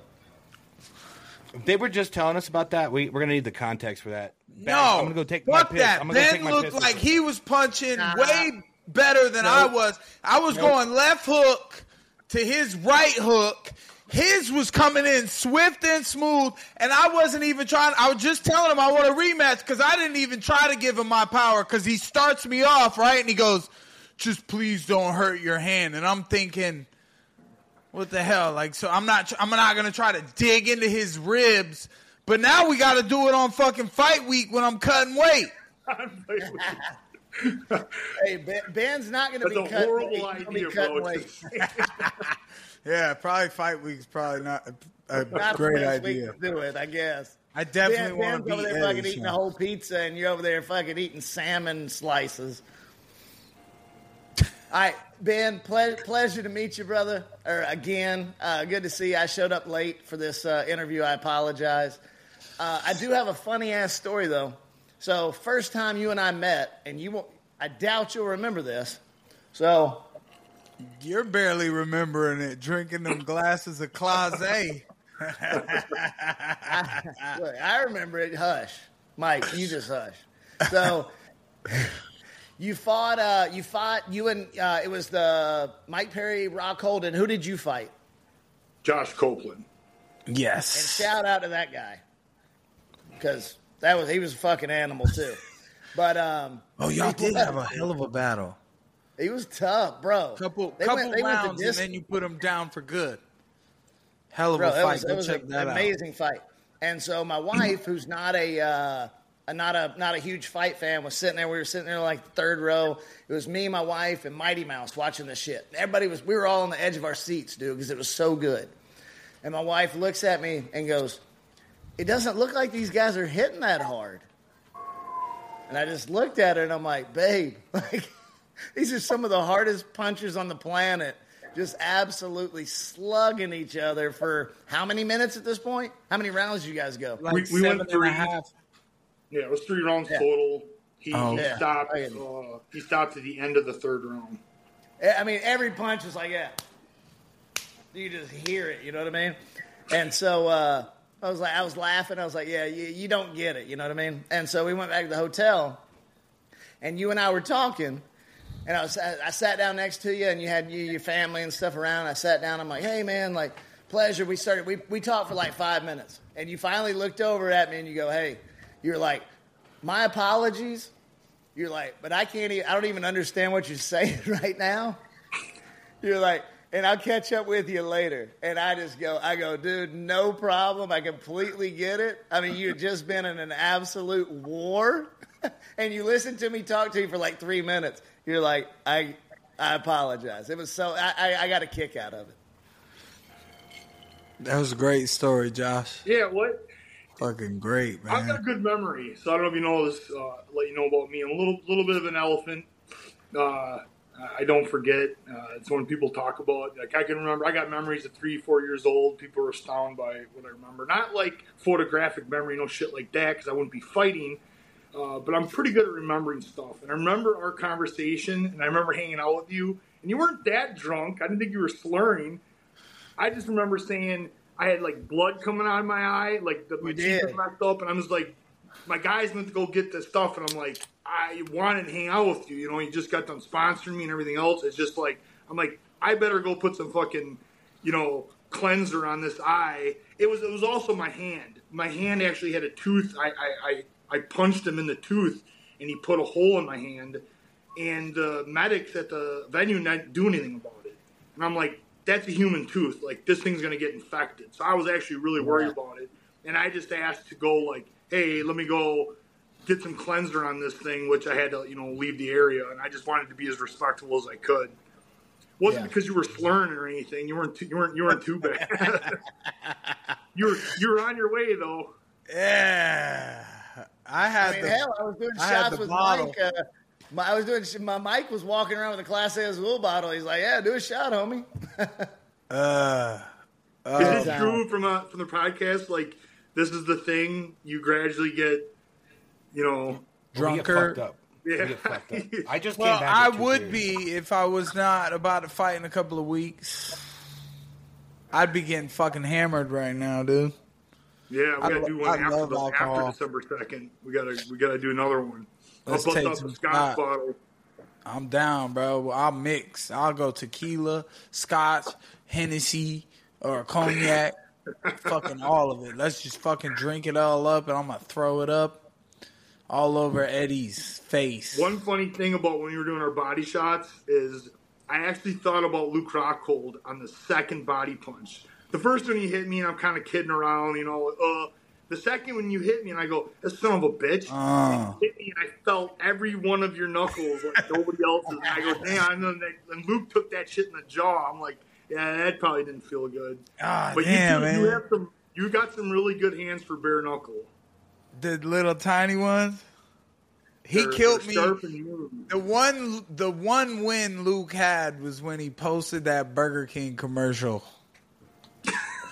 And he's like, I don't was know how I'm gonna eat the new Whopper. I got these tiny hands. he got me with that one. That shit was funny, dude. That shit was funny. Yeah, this I- uh, what? Damn, we were just talking with Joaquin Buckley. You know him? He is the guy responsible for the spinning back kick, Yep. fabulous knockout. Two touch. That was pretty cool. Over. you don't see that every Yeah. day. That is that is exactly perfect response for that question. That is the answer I was looking for. Um, but no, yeah, he was really cool. Uh, we were talking. He told me not to beat up Eddie too bad, but you know I got to do what I got to do. At the can't end talk of the like day, that to us, man. There's, there's, it's just not possible. You know, now we signed the contract because. You know, we can be as friendly as we want to be. I, I, I respect a lot of my opponents, and I try to. all your very- you and your opponents are always kind of nice to each other because you know what you're getting your big asses into. But you seen John Dangerous. Cole. You, you see these guys. You know, they get into the ring, dude, and it's like, yeah, they're fighting for their fucking life, and they're coming at me. You know, they're Oh they're coming gosh. at me to fucking win, and uh, there is absolutely no way we can not give them hundred percent. So, so I guess my question to you, Ben, is like transitioning over from MMA to bare knuckle. What was it like? Where do you feel like your advantages are? And where do you maybe wish you weren't fucking doing bare knuckle at some point? I would, God, that's got to be so tough. It's a different animal, so to speak. Uh, there, there's good. There's definitely pros and cons to this. Bare is dangerous. You know, make no mistake. Um, the cuts, you know, you can get cut easy, things like that. But honestly, I really, really enjoy this because at my age, the wrestling and the dangers that we can take from MMA just it really outweighs it, man. Because you know, like I said, I'm tra- my my Kalen was talking about when people watch us do takedowns and we're hitting the ground, the room would stop because they're just like, my God, if somebody lands on a on a limb wrong or you know anything like that, it's like you're not out for a little while. Like that's pro- for me at this point, it's probably the career. My career's over. If I take any you know crazy wrestling injury at this point in time, it's probably game over for me. And I don't have to worry about that. You know what I mean? I just really get to focus on boxing and still, you know, we got to train hard, we got to do our things, but there's a, a huge danger element uh, of the injuries that are decreased during the training. And that's the thing that people don't really realize how dangerous MMA is because in MMA, it's like people don't realize what taking a fucking head kick's all about. Like, that's dangerous. Like, that's going to take some time off your lifespan, you know, like the wrestling and things of that nature. So, yeah, I'm, I'm really enjoying the training with the bare knuckle. I get to focus on just my hands. I like it because I think it's a very fan friendly ordeal. It's action. You know, we're going out there, and you know, the, the average fight fan, this is what they want to see. They want to see guys just fucking somebody get knocked out. You know, they don't really want to see two guys. Great. You know, there's jujitsu people that like the grappling, they see it, but let's be honest, that can get made boring very easy. Uh, two guys start stalling. You know, one guy's trying to hang on to a win you ain't doing that shit in bare knuckle so easy. You know, I know guys have, have pulled it off by dancing around for a couple rounds, but for the most part, as long as one of the guys is in there to win, the shit's going to be entertaining. I love it. I love that outlook So- on it. Do you get any road work in? Because you're saying you're loving the training. Do you do any miles or you get some sprints Absolutely. and shit? Yeah. Yeah, man. As far as my strength and conditioning goes, that didn't change too much. That's you know weekly. Um, I got three sessions a week that are mandatory for the cardio, for strength training to keep my body you know working. Uh, so that never changed. I just stick with that program. It's just instead of you know working working striking, working jujitsu, working wrestling, and then working it all together through the week. Now it's just I box, I box, I box, and I box. You know that's the difference, and it's fun. Yeah, absolutely. I spar, I agree. spar average about three times a week, which is for me that's riding a bike. You know, I really just love doing it. It's easy to do, and you know I'm I'm good because I control my atmosphere, so I don't really get hit and take damage. Uh, not like when I watched in my Miletich days, the 155, 170 pound guy, they'd kill each other. Like, yeah, they, you shouldn't do that all the time. Like, that's Right. Robbie. Lawler. It's like Robbie Lawler pulled away from sparring. I'm like, yeah, if you guys spar like that, that's not good for Right. So it's different for me. I've learned a lot uh, of ways, and um, I'm really good at sparring. Well, and Yeah, it helps out to be because 280 pounds. I done done it. and it checks Two- out. I mean, he 280. fought, he fought Help. Tim Sylvia in 2001. I mean, so you have to be one of the longest active. Uh, it's got to be one of the longest active combat sports careers currently right now. Because I mean, it was like Oleinik, who was he fought in 1999, I think. He's out. He Yeah. fought Overeem. Overeem's out. I'm trying to think of someone who's actually been going on longer than you. Then now, Yeah, my first recorded fight is July 1999. Jesus Christ, was that amateur? Yeah, first amateur. First amateur. Rampage. Rampage Jackson's trying to fight Cannon Briggs. He, but he was even he didn't debut in 2001, did he? Dude, Anyway. Rampage has been fighting a long time. Yeah, but that's how long. I I really I'm trying to think of someone who's active right now. Yeah, there's only a handful of us. It, There's it not would be like yeah, St- Stipe, but he no, not nearly as long though.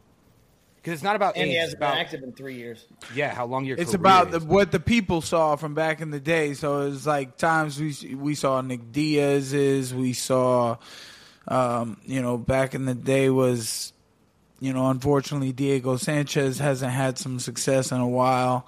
Um, all the tough one guys, uh, you brought up Gokhan Saki. I mean, he he came in. It was really late, so. Let me let me tell you, this is how long ago I started fighting. My first three times fighting, my first three days of fighting, I had six fights. You were doing tournaments. They were all three. I had to fight two times a night, And one of them would have been three, but obviously tournaments things happen, so you know somebody didn't something. But, You uh, fought yeah. Mike Whitehead in a tournament, didn't you? That was one name I always thought was weird. Yeah, that's a fucking shitty loss on my record because it was a two round fight. He Yeah. won a decision on me after I kneed him in the head at the end of the second round. And he even says he was like, dude, I was completely out, I'm done. But he won the decision. It was a two round fight. It's on my pro record. That's There just should- fucking garbage. There should be no two round decisions. No, let's get the fuck out of here. Ever. ever. Even the Ultimate Fighter. You're an undefeated bare knuckle boxer. Sky is the limit. You know, uh, you got the whole. I mean, you, you're you're gonna be huge after this show, man. You you're gonna try to steal the show from me again with another promo cut. You Gotta know? be done, man. I gotta get out there and do it though. We I love it for you too, man. You're I'm I'm a big fan, bro, because you're a super humble. Oh, look at him. powerful He got the fucking guy, turned He's got on. the man. I think you're you got great energy and you really bring it when you fight, and that's what it's all about, man. Definitely, the fans gotta watch on December for you.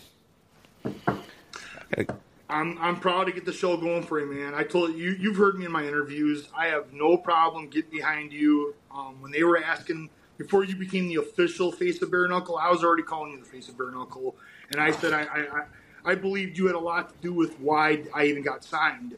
I know that Dave kind of you know started with Paige VanZant, but you were like a big deal, man. He was it was his first big investment, and you paid off huge and now he's obviously ventured out, and so I put a lot of credit to you. You know what I mean? Thank I'm, you. I'm do or die, man. I'm, I'm with you on this one, as I said. I'm with you too, brother. I love the boxing shit. I love the bare knuckle boxing shit because you know someone like Canelo wouldn't want to fight me in my sport. Nope. no, no. Maybe Look at Malik, Malignaggi lost to Artem, bro. Artem can't slug like you. Nor, nor would Fury want to fight with. uh, Alanaji Ben, was you never a good boxer, There you go. so that's why Artem beat him. Shout out Artem Lobov. Him Hey, and Ben, Conor ain't friends anymore. um, No, they don't like each other no more. No. Artem tried to sue him. Yeah, I heard Hmm. about that. That's what I'm talking about. You know, here here's random, but I've been meaning to bring this up. I got two two things actually. I've kind of met quite a few fighters. Look at me sitting here now talking to you, and Mike Perry's obviously a co-host. You were the first fighter I ever took a picture with. Ben. Yeah, it was after. That's was a great it one, stat, bro. That's it, that's my stat, bro. That's, a great personal stat. No, Yeah, I'm- bro, And I was always was scared. I was always scared. I never wanted to talk to fighters. Like I didn't want to go up and and put them off by asking for a picture or anything. But I went to, like I said earlier, I went to all the Conor fights. So was it 189? They had the Ultimate Fighter the next day. There was Remember a there was, there was a double header. yeah, 189 was in it. It was in Vegas because Yeah. that was the UFC Fan Expo. Yeah. So then the Ultimate Fighter finale was the next day, Sunday night. We were both flying out of Vegas on Sunday night during that fight card, I believe. That had to have been the one I saw. But I saw you at the airport, and I was just chilling there. I was like, dude, that's fucking Ben Roth. I'm like, he looks, he looks nice. Went up, and uh, you even had your your girlfriend at the time or wife, I'm I'm not sure, take the picture with us, and it was the first picture I ever took with a UFC fighter. So that was a cool memory. Always always remember that. So shout out to you for that. Second, let's talk about some relevant shit real quick. Not that your the stuff we were talking about wasn't relevant, but as a UFC former UFC heavyweight who's been at the top, I mean, you've been in the mm, You've been around forever. Fight, the Let's get in. Pavlovich fight. Yeah. What do we think about that? And what do you think about who Jon should fight when he comes back? Like, what do you? Yeah. What do you think? What do you think about the heavyweight sorry, title? sorry. We're talking about the heavyweight division. Mm-hmm. And what was the question? The But fight just- that happened the other night, the Aspinall Pavlovich fight. What did you think about it? And what do you think about Jon Jones and Stipe? Or should Aspinall get to step in and fight Yeah. one of those two? Or what? What? What should happen? It's a little bit of a mess, honestly, because you heard Dana White's pretty adamant that he wants Jones and Stipe. And when he said earlier, he's like, uh, not we didn't even offer Stipe. We don't want to disrespect Stipe. It makes yeah. me laugh because all I could hear is we're not peeing Stipe unless we think it's to get knocked out by Jon Jones. I just yeah. feel like that man has been disrespected. He's never was really given his, you know, dues and publicity for how great and all of his accomplishment as a heavyweight. I think he's a great person, does a lot for his community, obviously. He's got a lot going for him. And just you can see, the UFC doesn't push that. They don't really like guys that are good people. It's just it's just my vibes over the last 15 years. I've just noticed it. You know, I know guys that would do fundraisers and community service and things for their stuff, and the UFC wouldn't say anything about it. So it was always pretty sad. And I always felt like for a lot of years there, Stipe was on his run. He didn't really get treated very well, and he's been pretty vocal about that too. That he didn't feel that way. So when I heard him say they didn't even offer it, it just makes me laugh. Like you could have offered it. You could have said, "Hey, you know, this is a fight to make," and you know, and Stipe Stipe said, "No, no, no, I want only want the Jon Jones fight." Now he didn't even get that option, so it just makes me laugh because that's just that's the way it's been, you know. Aspinall real quick, I'll come back to that fight. Uh, obviously, super exciting, and for him, the guy taking on two week notice, he, he he said everything. He was so truthful that he was nervous, he was scared, he was all these things, and goes out and does it. You know, he's the new interim champ, and I just think there's something that people should always remember about that. When you hear, oh, he's scared, that don't mean shit. Back a raccoon up in a corner. Let nature tell teach you something. Just because something's scared doesn't mean it just become exponentially more dangerous. So scared is never. I always try to te- teach my guys the same thing. Just because someone's scared, you you that should worry you too. That means that motherfucker's coming for you harder than ever. It's fighting for his I love, life. I love the fear on fight night. It's that's what makes fight night so special. It's a feeling that you don't get any and I get anxious about a lot of things, especially in my older age nowadays. Just fucking driving to the store sometimes, I'm like anxious on the road. But on fight night, there's nothing like some. I mean, I'm pretty cool all week, and then and then on fight night when I get there and I get to the show and I get ready, man, we were just. I was supposed to fight Logan Paul. I mean, there was no nerves or fear really for that because I wasn't even for sure gonna fight but we were ready and like mentally you can tell I get in this position of focus uh, as if I was the one that was gonna fight and you know this on December 2nd I mean I hope I'm fucking terrified of Eddie because then I'm really dangerous. There's, something there, man. It's a life lesson. I, I actually said there's two kinds of scared. There really is. There's the dangerous kind that you just described, and there is the scared where the guy gets reluctant he questions himself, and that's not good. That's the kind of scared that people hope they're talking about, and they say, "Oh, he's scared. He's scared," because then you get your ass kicked, and uh, you can't ever, you can't, you can't second guess yourself, and you can't question what you're about, because that's a bad place to be in as well. So there is two kinds of scared. That's what I've seen in my 24 years of fighting, but just saying he's scared that don't mean shit. Like, not at all. Yeah, and uh, for for you, you're the kind of guy that's dangerous because you fuel off of that. You know what I mean? You're the guy that's oh he's scared. Well, you better be fucking that, that motherfucker's yeah, I'm, a little, I'm a little raccoon and you back into yeah. a corner, bitch. I'm gonna bite your nipples off. that, that's solid points. Solid points, man. Uh, a so, little bit of so fear is always healthy. Though, man, young guy. It's you know, got got a long career in the heavyweight division. Obviously, got a huge backing. So he's doing his thing. He's sitting there. He's pretty much open to fight anybody. You got Stipe and Jones. Sounds like the UFC pretty much made up their mind. They're going to wait for Jon Jones to come back. That's like a leg. It's like a legacy fight, I guess we would call it for Stipe mm-hmm. and Jon Jones. So I get it. I'm guessing they both are happy to wait for it too because it is the most meaningful fight. Everybody yeah. wants the Jon Jones fight, whether they can win or not. It's like Jon Jones is Jon Jones. Like he's the man. You know what I mean? Like you even talk about the Francis and how they can make that fight because it's Jon Jones. You know, so I get it. Um, you know, then what so happens? Often, what do they do with Aspinall? I don't so know. So often in the UFC, so many times over the years, these fights were right there for everyone mm. to see and want. Mm. They wanted this these fights so bad, and they just don't fucking make them happen. There's so many of those fights, and I can't even Jones give you one back- example. You could have done done Jones Stipe right after the DC shit. That would have been huge. So many, man. Some other ones. It happens in every sport, right? Like uh, Mayweather and Pacquiao should have happened five years prior.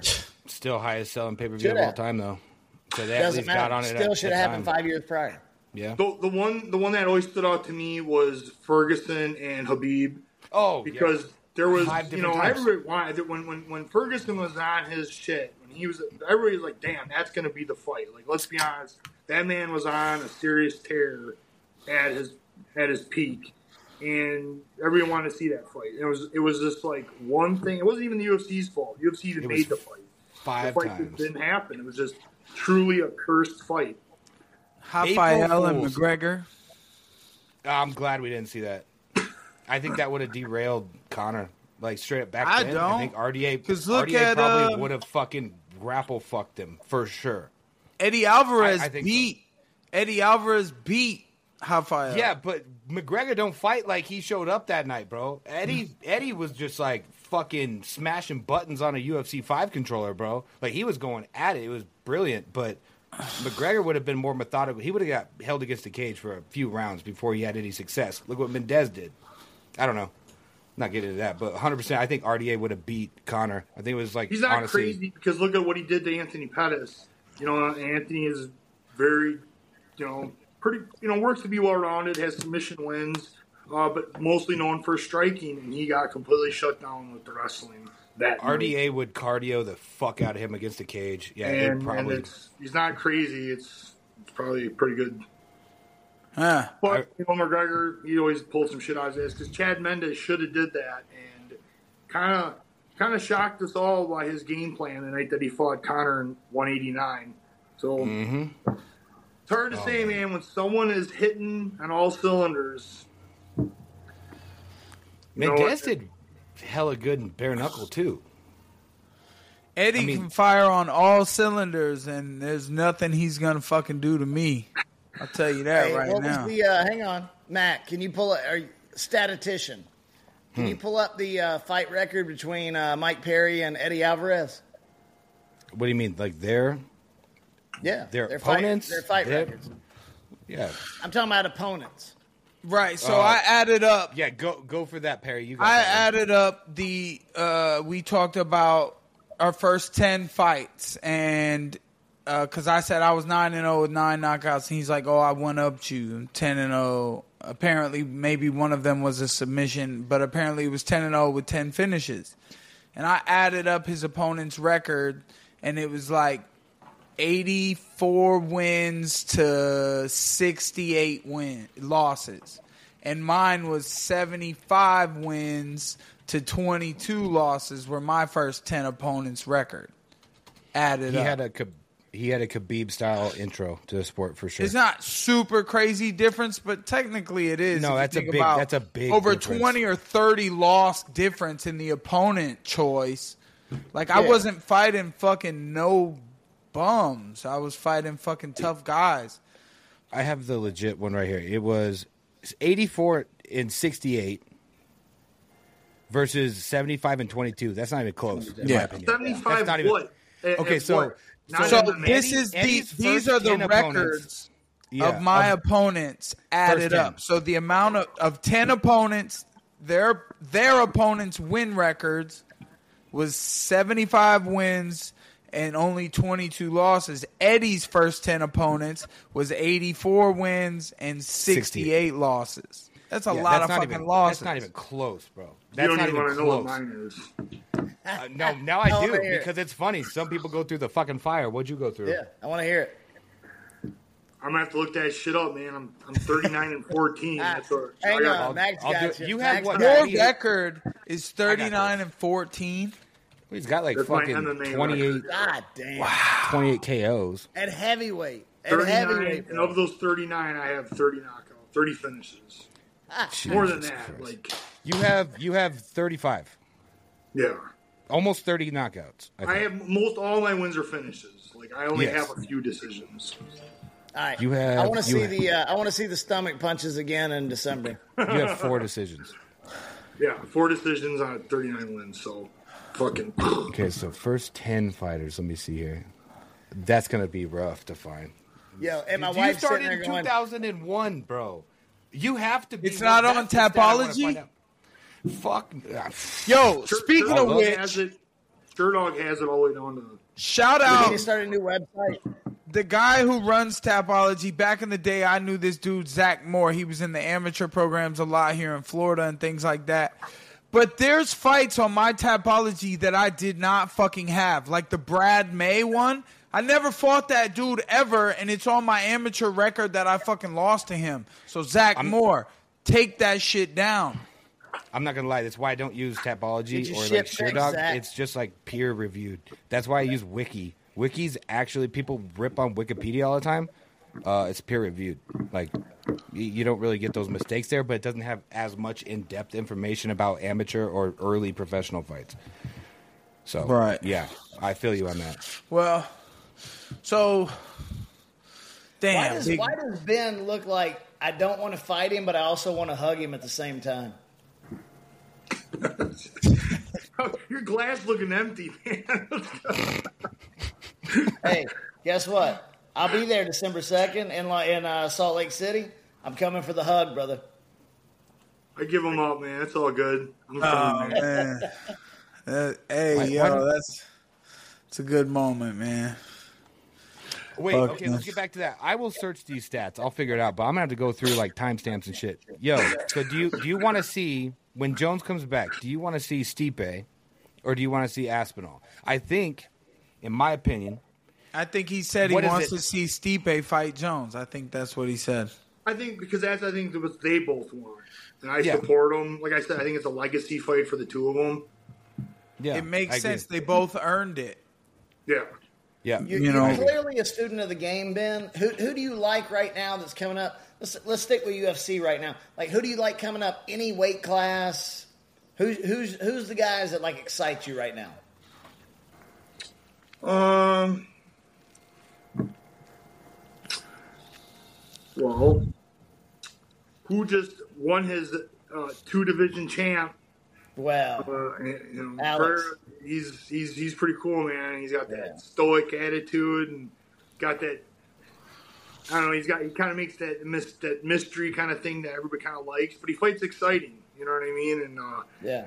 uh, somebody was breaking him down. They're like, yeah, he doesn't. He's not really good at wrestling. He, he's not. You know, doesn't have to be. Doesn't doesn't have his. You know, doesn't put that much submission wins together. You know, and all these. He broke down all these things. It was pretty cool. He's like, but he's a second. He's a two-time division champ in the UFC. It's like fighter of the year.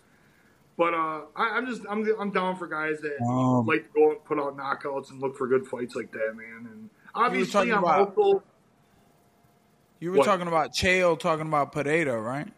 yeah. All right. Yeah, Chael okay. Was. Yeah, that's right. Chael Oh, was the guy okay. was talking. Yeah, yeah, yeah. Chael broke it all down like that, and it was pretty funny. He was like, Chael's like fighter of the year.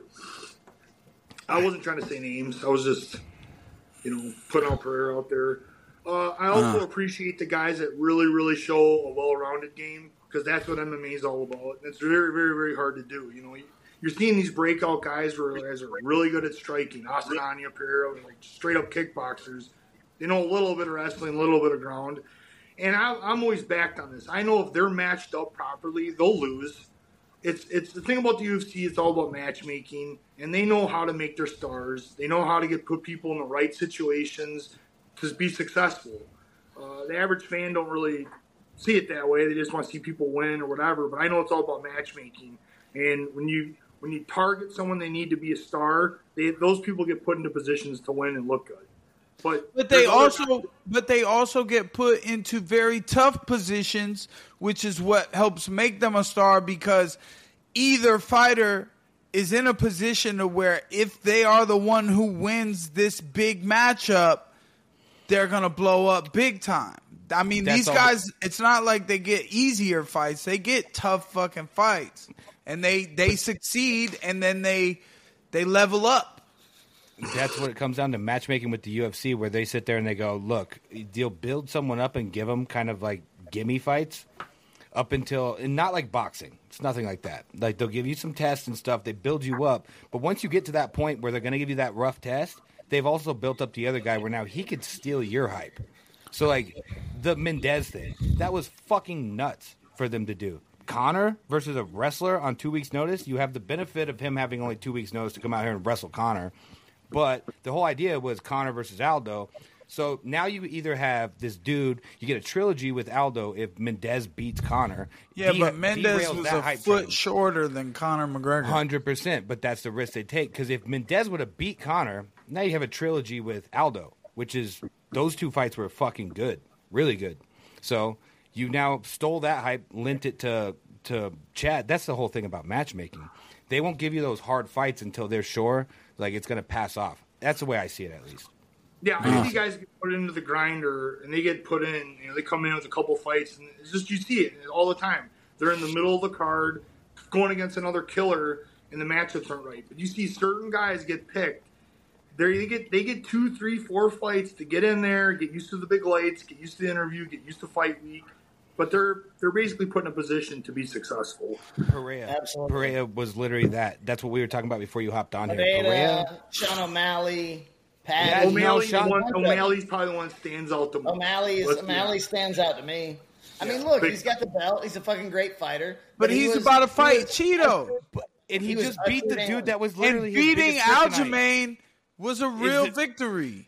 That's Yeah. what that's that's the gamble. That's what they market you up to the point of. Defeat the And challenge. Sean now O'Malley beat- showed up. He showed He the fuck up. Now you got to star. That's the gambling process of market. The worst thing he's done since being champ is talk about his relationship. he's been telling us that since beforehand. It's wild shit. He could have just kept that to himself. He should have. He definitely should have. I'm not sure what that was all about, and uh, Uh, but that that mentality is UFC likes it.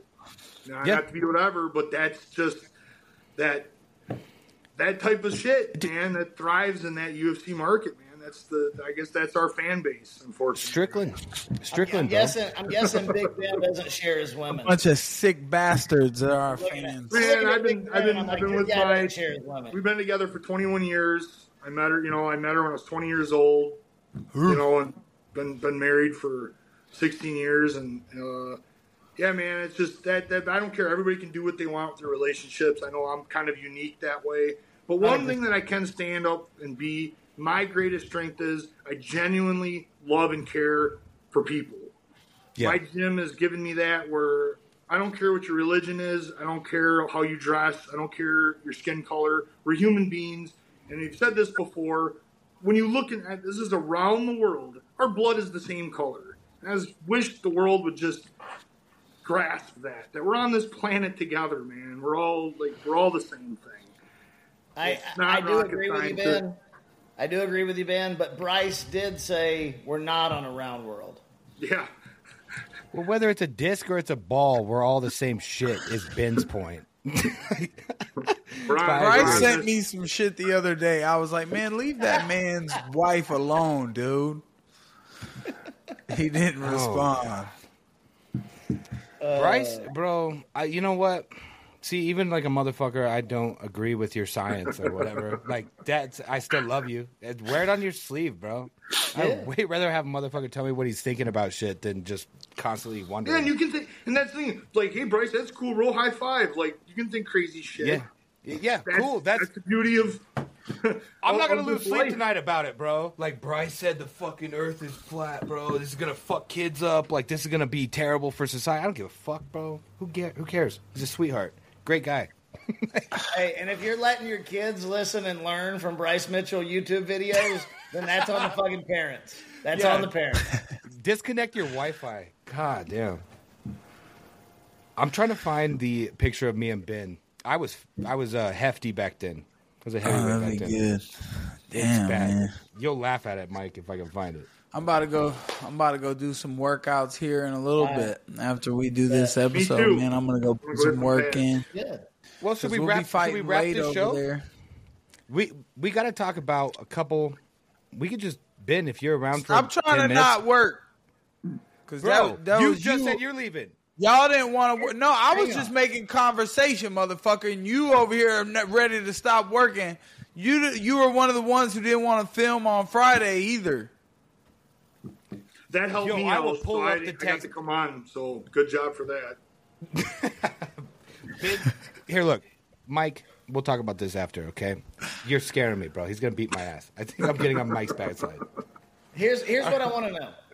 After after you two win on December second, who the fuck do you want? Both of you. I'm I'm really big. I know that's that's like people like do that. See, I'll give Mike that. I love that he's a, has a fucking no back down, no bullshit, and uh, he's quick to it. When I said I was gonna come take your guys' belt after, without hesitation, he's like, that. "God damn right, I'll stop." You know, this makes me laugh because that's you, man, all the time. Like I'm ready to fight, go. bro. Yeah, ready, and it's it's it's awesome. I, I just Thank I'm you. a big component of I've been through the grind and I've been through so much that I don't need any kind of karma or any kind of bullshit or life trying to teach me any lessons about looking or looking past something. So I have to deal with December second with my fucking hundred percent everything I got. That's what that dude's getting. I don't give a fuck what they. They're, calling me the favorite. He's the favorite. No, I don't give a shit about none of that. I have a job, and I have to be very successful December second. Because then I already know what's going to happen. Something. It's all. It really comes down to my performance too, and who that's going to be. Huh? Well, who's it going to be? Well, there's a, there's there happens to be a heavyweight title fight that night. So, you know, uh, the the natural thing would be obviously the winner of that. But I love that response. That was great. all That's right. a good response. Yeah, I thought it was awesome. But I literally told, I was like talking to Eddie to his face before the press conference about like the fight after him. I was, talking to him. Because that's you. That's I was like, because so dude, much. you know, like after you, I gotta find someone to fight after you. I was like, I, I have a, I was like, I have a plan. We were talking about weight and shit because I was like, because I plan on using this weight cut to come down and kick your little ass at 175, and then like the hunger that it's gonna give me, build build up and eat as much as I can while I lift some weights so I can put a little bit of weight on, cut to 185 again and fight Darren fucking Till because it's time that that fight happens. I thought it was going to be you two already. The Eddie, the Eddie kind of came out of nowhere. Yeah, right. me. I didn't like it because I like you It, both. it's only Uh, because he doesn't want to. Darren Till doesn't want to fight me in bare knuckle, which is crazy to me because the, the money's real. The money's there. The money is would have been there on the table, but we're gonna make it even bigger. We're gonna make some fancy rules, and it's gonna be a spectacular show. Maybe we maybe we have Big Ben on that motherfucker. I don't know. Yeah. yeah. You're, you're, you're going to do boxing. You said. We're going to do a new combat sport. Whoa. They keep teasing this Just shit. stay they- they tuned, haven't brother. You'll find out about it soon, it. man. All The. Platinum Pit. Platinum Pit, yeah. Alligators and shit. Yeah, buddy. All right. It's gonna be great, Can we- man. So Ca- Can we discuss real quick? What? What the fuck? What the fuck is ever? Am I tripping? Am I tripping No. balls? Or is Jamal Hill getting completely overlooked? Like as far as like from the pan, uh, fan perspective, he's Yes. way better than people realize. Like From he's well, he's coming off a major surgery. So is injury. Yuri. Um, so, and he's mentally ready to fight always. He's in the battle now to recoup, uh, you know, fix any problems, issues, and get back in the swing of things for sure. I think that's a great fight. And that made me think oh, also uh, of a fight that is scheduled to happen. I want Big Ben's opinion on. So Tony Ferguson's training with David Goggins, and he's fighting Paddy Pimblett. So, who do you think out of Tony Ferg and Paddy Pimblett, who do you think is going to win that fight? You guys are so fucking. We're talking about Platinum Pit. Then we get to Jamal Hill. Yeah. Now we're Yeah. on fucking. Yeah. Because I want the pit Right. in all these big fight conversations. How do you feel I want the pay? pit in Dan, all how do you these feel about fighter pay? conversations. Dan is 100% right. You guys are all over the fucking board. Yeah, what the fuck, man, Mac Mally? Yeah. Where did you come Hey, from? just Jamal answer Hill those come three real quick. from? Just all of them. Jamal Hill come from? Jamal Hill, give it, bro. We just watched a Jamal bro. and then fucking Patty Pimblett and then fucking Well, Platinum one Pit. of them Okay. wasn't a question. the second question about Jamal is Jamal being overlooked? No, he's not being overlooked. He's coming Yeah, he back. is. No, He's coming look at- back. no, He's I'm not being for overlooked. the title shot by fans. People are like, "Oh, dude, Yuri, Alex, rematch. Uh, you got a champ. He, he vacated just like Yuri. Go ahead. Who, Finn. that's the 1st I'll I've heard you- Yuri Alex rematch. That's the first I've heard it. Hey, I'll tell you the Ferguson bit real quick, only because that's been a big topic this week. Yeah. About him te- training with David Goggins. Everybody's like, oh, this and this and that. Listen, this is where I'm at. Unfortunately, uh, 11, 12 fight win streak is now on a what? Is it six fight losing streak? Six fight Five. losing streak. Yeah. All right, six fight losing streak. Six, six for six times. It's not been going right. I'm like, God bless him. He's doing something totally radically and different, and he should, because obviously what he's done for the last six fights wasn't fucking working. So I'm like, God bless, do it, because he's Tony Ferguson, and nothing that is normal for everybody else, what what what what they think they should do, that shit don't work for Ferguson. He needs to do something crazy and different because he is crazy and different. And I hope he finds himself because he comes back. Paddy Pimblett will be in a world of fucking hurt. That's why I asked that fucking question. Cause that's how you ask a damn media question, Mac Mally. You ask something that the people can get excited about, and it was a statement talking about the platinum pit because it's gonna be an exciting fucking event. and Everybody's gonna want to be a part of it. And Ben gave you a great fucking answer. But is Jamal Hill being overlooked? No, he's not. That's it. There's your answer. You could have just said that, then asked your question, Mike. Bro, we weren't I did. talking- All right, well, look, peep this. You want me to just detour this again? If you look at the names Tony's lost to. It's actually pretty fucking insane. It's like that's a high resume, even if it's six L's in a row. El Cucuy, Gaethje, baby. Oliveira, I Dariush, to beat the Chandler, fuck out of Diaz. Paddy, to be honest. Bro, I want him to be.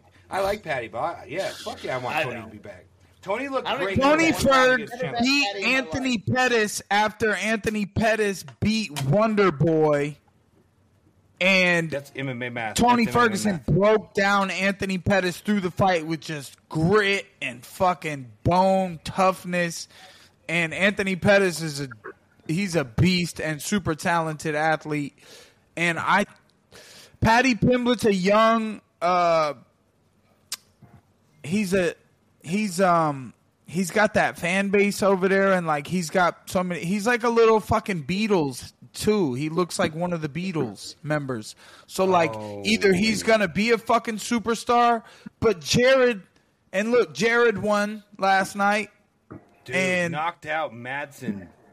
Yeah, the Olympian who fucking my friend texted me last minute was like, "Oh, well, I'm gonna do a three pick parlay," and fucking Madsen was on it, and I was like, "Well, that's over. What the fuck?" fucking, the I should have knew. I should have knew when he came out. I mean, after off of a loss too, he came back in. But anyways, Paddy's been real tough. He showed grit. Ferguson doing this new shit. Um, I mean, I guess it's just a really good fight, but I got I got Tony pulling it out, and if he doesn't, then then we got the new Conor McGregor, and it's Paddy fucking Pimblett. Do you see Paddy Pimblett being the new McGregor? No, the fuck I don't. So You have a I problem guess with Paddy Tony because you have a problem with win. Till, and they're both from Liverpool. That I figured it out, bro. That's the problem. You hear that fucking accent, and now you're like triggered. What is Pat? Hey, what weight does Paddy fight at? Maybe maybe 55. Mike drops down and fights Paddy. Fifty-five. Yeah, he can get uh, Mike. You can get to fifty-five, dude, I'm barely gonna make seventy five. bro. well, you've been a little lazy. You can get to fifty-five. All right, Ben, what were you gonna say? It's just because we like to like you know throw curveballs. I want to know the real question that matters the most is Let's go. Is Francis Ngannou's next fight should be in the platinum pit? I don't know if we can right. afford him after he made fifteen million. But, Hey, but raise a little more money, Mike. and we would have to, you know, the only fight I want to see next for Francis is fucking Deontay Wilder. So we would need at least fifty million dollars to pay them alone. So I don't know if we could make that one We're gonna have happen. to get we're gonna have to get back on the phone for that shit. I have a really hot take for you about Francis. And Do you I'll think? Do you guys think that's going to be his next fight in some fashion? Or I'd like to see Francis fight you in bare knuckle. Yeah. That'd be pretty ugly. I'm I'm I'm cool with doing boxing gloves for for both our sakes. Hey, hey, how about this? Boxing rules. Listen, boxing rules. Four ounce gloves. You and Francis. I mean, Nah. that's MMA, you know, That's- so No. it helps save our hands. No, no. Four Yeah. ounces and bare knuckle is kind of, you know, Just boxing rules. Just boxing rules. Four Yeah. ounce gloves. It's not that's the how same Francis shit. fights MMA anyways. like boxing rules, so you know he might throw a kick or two. Yeah, uh, he did do some takedowns in his last UFC fight, but for the most part, he likes to go throw those hands.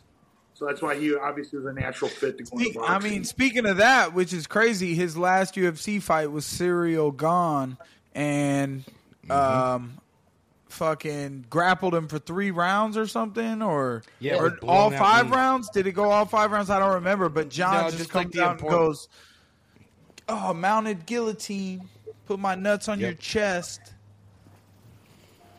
Crazy. Jon knows how to finish. He's got the he's got the ju- full jujitsu aspect to it. Frank, you know, There was only jujitsu one does not strike come. thrown in that fight. Yeah, jiu-jitsu don't come easy. Jiu-jitsu hmm. to actually learn how to put submission on somebody that's fighting for their life, you got to put some time into it. Jon obviously has all aspects of it. Francis did pick up some wrestling, but you just you just don't learn, you know, jiu-jitsu. No, And he, he's done hmm. some fucking big man submissions in the past, but I mean, Have you ever grappled Gordon Ryan? I have not. Oh, I just figured because We need Mike Perry it he's grappled grappled Gordon fucking Ramsay everybody. once. Yeah, I haven't really been involved with the, the, the grappling circuit or anything, so. We need to get that set up. I'd love to He's, watch that. he's shit. talented, man. That guy, uh, Yeah. guy's doing his fucking thing. Do you have a jujitsu belt? Are you a colored belt in any in jujitsu at all? I'm, I'm proclaimed black with the no gi on, you know, from, from, from our trainers and instructors and stuff. But actual with gi jiu-jitsu on, I'm supposed to get my brown belt. I just, You probably couldn't even foot- find a gi that fit. I can wear a gi. I get you. That's a big ass gi, dude. Hey, take your gi off and cover up that side of the audience. It would, it would big probably be a gi. good sized blanket for you, yeah. Yeah, I could Hey, fucking or- make three gis out of a sleeve. I'll say this: we got to make special shirts for Ben. Ben's like, "Hey man, I need another shirt." I'm like, "Fuck!" I'm like, "Hey, look at look look at that fucking shirt with Mike licking his fucking What hand. is that, shit? is so great. Mike. Yeah, look at that. Yeah, Ben- Yeah, Ben- let's Ben go, man. I love "Yo, that, bro. Thank shirt. you. I need another shirt. And I'm like, I hit my, I hit the fucking production crew, and I'm like, I need a fucking three, four X and a fucking for Ben. That's it. We don't make those I need- sizes. I'm just for Ben. Send it to him. I need a Ben shirt. Do you have any shirts, Yeah, Ben, that we I need can a- buy We on need a fucking media? Ben shirt like that I'll too. bring you, I'm going to bring you one. I got, oh, fuck. This is my normal, no, no, I don't like that one. But I got some, I, I, I You don't have a link I my- could order one? No, I'll bring you one. I'll bring you one to December 2nd, man. Don't worry about it. yeah, we're What gonna, we're gonna Oh make a oh, big Ben that'd be shirt. great. Eh, I wear XL, believe it or not. All right. You big, thick motherfucker. I am thick. If I wear a fucking large, that shit will be s- s- tight as fuck all the time. So He is At thick. least after Hey, one but Ben, wash. it's it's real tight, Ben, but it's real long on him.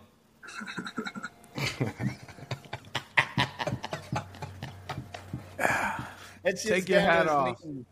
It's down to his knees. Shut up, bitch. Dude, it's gonna be great to document Mike Perry devolving like into fight week as he gets more and more aggressive, getting ready for a fight. I can already feel it. Yeah. yeah, I mean, Bagz, you said something about we were gonna skip next week or something. But then we're No. gonna pick up fight week. I mean, whatever, man. We'll talk about that. But Yeah. hey, were you? uh Did you dress up for Halloween, Ben? With the I family? didn't.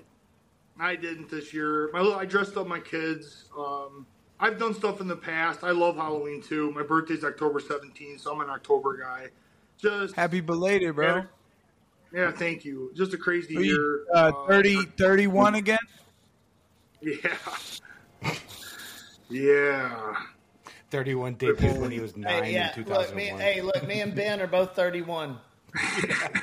Hey Ben, doesn't he look like Eddie Alvarez? No, not at all, dude. Dude, see, look, he's already seeing his enemy faces on people know, around him. it He's like, he's like, bro, I'm gonna fucking smash your fucking face. You look like Eddie. You're I'm in his corner. I'm in his corner December 2nd. He's going And to he's ready to fight you, bro. room. Yeah, you're my warm up. You're gonna be in the corner. Hey, here's the problem. I'm 220, buddy. So if I'm your warm up, you may have a problem before you go in there with Eddie. Oh Christ! Don't don't, don't hurt yourself. You, you should. Wear I'll hit wig. you so. I'll hit, hey, you might want to spar me because I'll hit you so fucking hard you'll grow some hair back. Yeah. Man. So I'm gonna put pressure on myself. I'm going out to actually. I need a great performance because by doing so, I'm I'm I'm I'm gonna push myself to be Panda's new big man model, and uh, maybe maybe I can get Panda to make me a make me a That's Roscoe right. shirt. There we go. Hey, I'd and buy then the me and Ben are both flying. Me and Ben are flying to Turkey and getting fucking hair transplants. We're gonna come back with fucking mullets after we go to Turkey. Dude, there was like one social media post Sounds like, good. viral talk about Yeah. Turkey hair place like doing hair transplants. Now everyone wants to go to Turkey for that. Is that the same one you saw? Anyway, yo, yeah, Ben, I'm just saying. I like Ben I like wins, my, I like it. I'm I'm good. I'm nah, nah, nah, nah. Ronaldo, Not long- not long- Jacare- not long baby hair. so Ronaldo Souza had did like a hair transplant. Um, I think it was Conor McGregor or somebody was talking shit. It was it Fifty Cent who was talking shit about Floyd Mayweather getting hair off his ass or balls and put on his face on his for his beard. Yeah, because he couldn't grow a beard. Dude, fifty cents still to this day, like the fifty thousand dollars if you read one page of Harry Potter is still like all time, all time, bro. Fuck the bucket of ice. Fuck yeah, hundred percent. We need a new challenge. We got to do a TikTok dance together or some shit. Actually, the uh, the challenge we did is the new challenge, but no one else is doing it.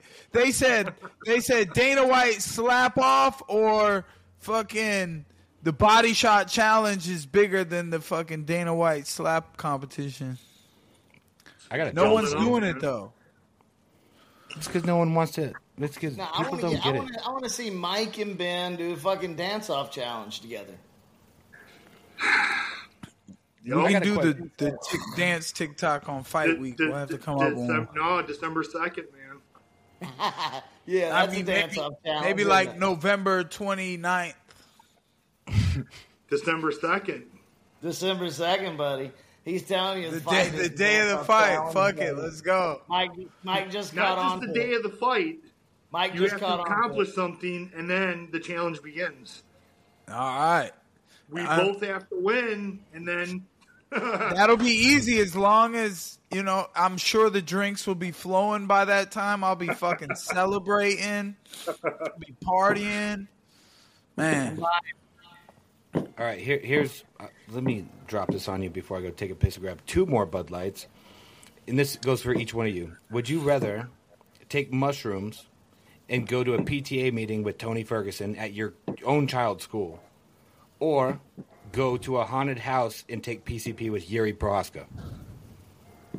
Like a like a haunted house Halloween.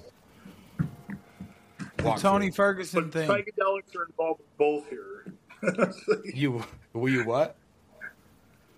They're both terrible. Think of the implications. I mean, you're maybe catching a. I criminal said the case on Tony both counts. Ferguson thing, but I saw this girl ask this on Instagram today. She was like, "Let me ask you a question." She was like, "Would you rather have five million dollars or get Oh, cancer?" I seen That's what that. you just fucking I seen asked. it. I seen it. Yeah, that was going around. She didn't even. No, what, What I kind of asked, cancer mine was it? actually has implications. That What kind of that chick cancer doesn't get the point. My point is, do you want to go to a PTA meeting with a bunch of other Karens, high on mushrooms with Tony Ferguson, That or one. go to a fucking nah, bro. I I'm going to the fucking haunted house with Yuri on PCP, hundred percent. I'm just not gonna hit anyone myself. What about you guys? I, I don't like to It's get a wet. question, you guys. Um, I'm choosing the mushrooms over the PCP. Word. I'm choosing Word. Tony Ferguson because he's about to smash Paddy. Uh, Yuri just lost, so we leave losers to All right, fair. I've themselves. been on mush. I've been on mushrooms for the last two hours, so I'm gonna stick. I'm gonna stick with mushrooms. Yeah. yeah, it didn't go how I thought it would. Anyway. I'm sorry I ruined it, Mac. I'm sorry, bro. no, it's all good, bro. All right. Yo, well, one time, Mac Mally, I was at the. Um, I went to Karate Combat to see Erickson Samuel, and Yeah. uh, I went to the hotel and they wanted to like film shit because Erickson Samuel's always posting. He posts some pretty good like uh, content, just regular simple videos and shit. So I go to the hotel Karate Combat to see him, meet him, say hi, and come up with an idea. Here comes uh, Joe Dirt, um, and uh, what these guys, Mac Mally was there, and they're all filming this shit, and they're like trying to get us to come up with these ideas, and they're like, "Oh, how about Mike does this?" and Erickson just fucking falls down, and I'm like, "Bro, don't ever go down for these motherfuckers, bro. You a fighter, you gotta believe that no one can fucking beat you, and like." You gotta hold that mentality forever. You never go down. Fuck a movie. We real fighters. So then I'm like, I got an idea for the video let's just fucking bare knuckle body fight. And you can kick and I'll punch and you can punch and we're just gonna I'm gonna fucking hit you in the body and you're gonna hit me in the body and the arms and shit. Don't get hurt. So we just fought for like three minutes, bare knuckle body fighting in the back at Karate Combat. And I was like, there's your fucking video. Trying to get us to act. We're terrible actors. Mike, this is why you and me get along, bro. So like the whole time they're thinking of those ideas, right? Like how do we make this a skit? I'm like, what do you what con what what do you mean? Content ideas. I was like, it's right there. It's standing right there. His name's Mike Perry. It's right there. Just let him do whatever. Like let him Yeah. fucking talk to him. That's it. And then of course, he's not kidding, Ben. Literally they're like, mm, yeah, it sounds kind of like maybe we just you wanted to like spar. And then they just go like Kyokushin, bare knuckle on each other's bodies. And it's supposed to be like a 20 second clip. And I'm like, they're going to go for like three and a half minutes. Dude, they go fucking at it. And I'm like, this is what I'm talking about. Don't overthink it. You have Mike Perry right there. I'm on your side, bro. There you go. 100%. One of our. Really You ever seen Karate Combat, Ben? I actually haven't watched an event, just the clips. Um, it's been blowing up. You know, I've been seeing a lot of clips lately. So I haven't actually sat down and watched an event yet, but uh, it seems like it's a lot of fun and it looks like it's blowing up. It's fun, man. It's definitely a different vibe. I got to push bare knuckle right now, so I'm. 100%. No, yeah, yeah. No, for sure. I mean, combat in general. Just push, push you, man, because you're the biggest thing. If there's anyone uh, that you want to give shouts to, or um, you know, just show show uh, appreciation for. Five hour is that five hour Mid- energy? Oh, Mint 45, BKFC certified sponsor. And the only reason I'm doing that is because I pulled it out of my bag. The guy, the owner, was there and he was really at the press conference, and he was really nice. What is it? Like Bucked five up, the owners are bucked up. We're going to be fighting in their arena. Uh, they sponsor the Maverick Center, so um, I'm happy. You know what I mean? It's really cool to see BKFC bringing some of these good sponsors. Uh, that just means that people are getting behind us. They're getting behind the sport, and it's important to give them a shout out because we need them too. Uh, like you said, combat sports in general. That's why I support karate combat. I gotta, I gotta push bare knuckle with combat sports. More of it into the world, getting more fans watching combat sports in general. It's a good thing for all of us, man. It's a really cool time to be alive because you know it wasn't like this 20 years ago, 30 years ago. It's never been what it is right now. It's it's, it's pretty amazing for guys like me and Platinum. You know, we were we were born different from everybody else. Let's be honest, and we have a place to, you know, be ourselves. Otherwise, man, it might have been prison for me or something worse. I don't know. So I'm very thankful that you know martial arts found me and uh, humbled me, and uh, get to live a little bit more peaceful. I live, nah, man, you're such a great guy, man. It was it was not ever gonna be prison, man. You're such a great guy. Shout out to you, Ben, man. I really appreciate your thought process on all these things and And shout out to first round management as well for fucking Hell yeah, linking us together, man. They're the So, best. They're the best. Absolutely. Um, I We handed myself over to them. So yeah, thank you for calling them out. Market Cipher, K5 Pandas. Let's go. The Shout first out dude I ever took a fucking the Platinum UFC Pit. picture with. Let's go. Hey Ben, Let's go. if anybody drops out of your corner, just holler at me because I just got approved for uh, for uh, Utah. I can now corner anybody in Utah. If I get to have four corners, sure. I got you. You do get four corners. He does. He's a main event, but they're usually dicks. Ah, they only give you three. Yeah. And I don't. Th- I think Abe will fight you for the for the third spot. So. Oh, it's Abe. Oh He's yeah, my- I'm definitely. he's my rabbit foot, man. Yeah, fuck Abe. Fuck Abe. I'm, t- I'm gonna text Abe right now and tell him sorry, brother. he might fight I'm you for it. I'm kidding. As long as as long as Abe wears the the the Kanpai hat, we good. But man, hey, I can't wait to see you fight again, December second. Another win. The fucking sky is a limit for you boys. Amen. Oh yeah, that's the plan. Man, Shout go out me, to you, brother.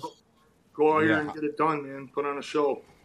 But yeah, and I'm coming in for that uh for that hug that I told you earlier. After Right on, Dude, coming in for the hug. announcing a hug is just dap him up and just go for it. Nah, bro, I'm coming in for the No, big. man, you gotta just make it. It's gonna be weird because you'd be like, "Hey, Ben." I don't give a what- fuck. I don't bro, give a fuck if it's weird or not. You think being weird? You I'm think taking being a weird- video of it. I'm gonna be Yo, I'm- recording I'm- that hug. I'm It's I'm gonna way be, past make it awkward being as shit. concerned Ben. about Make it awkward weird, as man. shit. Get in there. I'm way past that shit. Get in there. That's it, right. it won't. Get It can't be a normal hug. like do all hips, just all hips into it. No, Get no, your no, titty no, out my chin. Get your titty out my chin. Hang on, hang on. I'm married with three kids. Ben's fucking married. I'm talking about just a, a man hug.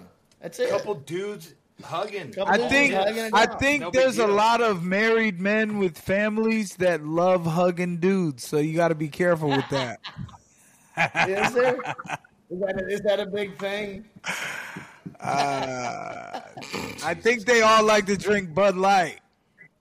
I I'm was like- gonna I was do a like, I'm joke, not bro. one of them. Fuck I'm you. not one of them. Mac maybe. Oh, that's another thing. People are giving the UFC shit about the Bud Light about that sponsorship deal. I'm like, that's a win for the normal folk. Why? Because Bud Light had to give up on their bullshit. They were trying to throw down the population's throat, and they bought into the UFC. What is it? It, it kind of says something. You know what I mean? That's feel a like great way to look at it. It's a Like, win. We're activists now? No, we like dudes beating the shit out of each other in cages. Actually, though, for real, No, we always but liked that on. before. But we are kind of activists. Hang on, hang on. Mac, you may Hold not on be, now, because are. Bud Light is always like dudes beating the shit out of each other. I'm just saying. Yeah, yeah, it's yeah, yeah. I mean, if you think about it, They yeah. fucked up. But Big Ben, what did you think? Hey, That's it. the, the picture from this weekend Trump, Kid Rock, Tucker Carlson, and uh, Dana. How good was that? that's the. It's like the. You need that picture in your office now. You need that picture behind you there, I'm Josh. put- I- dude, I will print that fucking picture out and put it right behind me. I with swear the to God. stadium of people cheering. Yeah. Yep. So I That'd went to. I tell you this, cool. Ben. I went to um, Pereira and uh, Izzy in Miami, and that was the first one that I remember Trump like being at. And Trump came in, and it was uh, it was also uh, Masvidal and Gilbert Burns. And I'm telling you, and Holland fought on the card, and Trump came in with fucking Dana, and the the absolute the the whole arena erupted. It was like it was like so so on the undercard, right? Trump comes in, the whole place erupts. Yeah, Okay. that's a right wing crowd. Oh, it was crazy in Miami, in downtown Miami, which is democratic as democratic gets. It just is. So whole whole place erupts. Kevin Holland wins, jumps over the cage, shaking hands with Trump. You know, Masvidal. I mean, all of them did, and it's it's hilarious now because you see it now, right? Like this past weekend, they all came in together, and everybody goes absolutely fucking ape shit over it. Trump's the man, bro. He's the man. And you throw in fucking Kid Rock, man, that's the man, Kid Rock got caught with that Bud Light before the sponsorship deal. right? Yeah. And here I am just slamming slamming Bud Lights on this podcast. Dude, when I was like when, when I was like 18 years old, I was I was because I grew up in Nashville. I was like 18, man, and we'd always be at this little shitty strip club, and that Nashville's got terrible strip clubs. We'd be there, and Kid Rock would always come in, and it was always the highlight of the night. But he wasn't nearly as like he wasn't Kid Rock at the time, you know. But he always came in and and partied, and man, there's there's just nobody like Kid Rock. Hmm. I'm from Wisconsin, so Bud Light's out. Yep. So is Mac. Mac, Mac is now out. Hey Ben, love you, brother. I will see you in December. Looking forward to it. I'm looking forward to that massive hug that has all this build up now. Choke his ass out. Just choke his ass out. Not a triangle. joke. Remember, it's Arm a hug. arm triangle.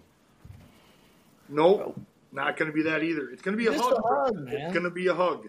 Yeah. a Bear I'm hug, excited. a Ben Why y'all hug. trying to fuck with me? You tried to get fuck choked you. out You literally you gas yourself up. You get yourself in situations. Now we're applauding it. Don't get mad at us. It's a fucking Go hug hug, bro. It ain't hug the- I'm not trying to get choked out by Ben Rothwell. Not on my either. fucking bucket list. It's on mine. It's in the Go red it. cell. Word. yeah. All right.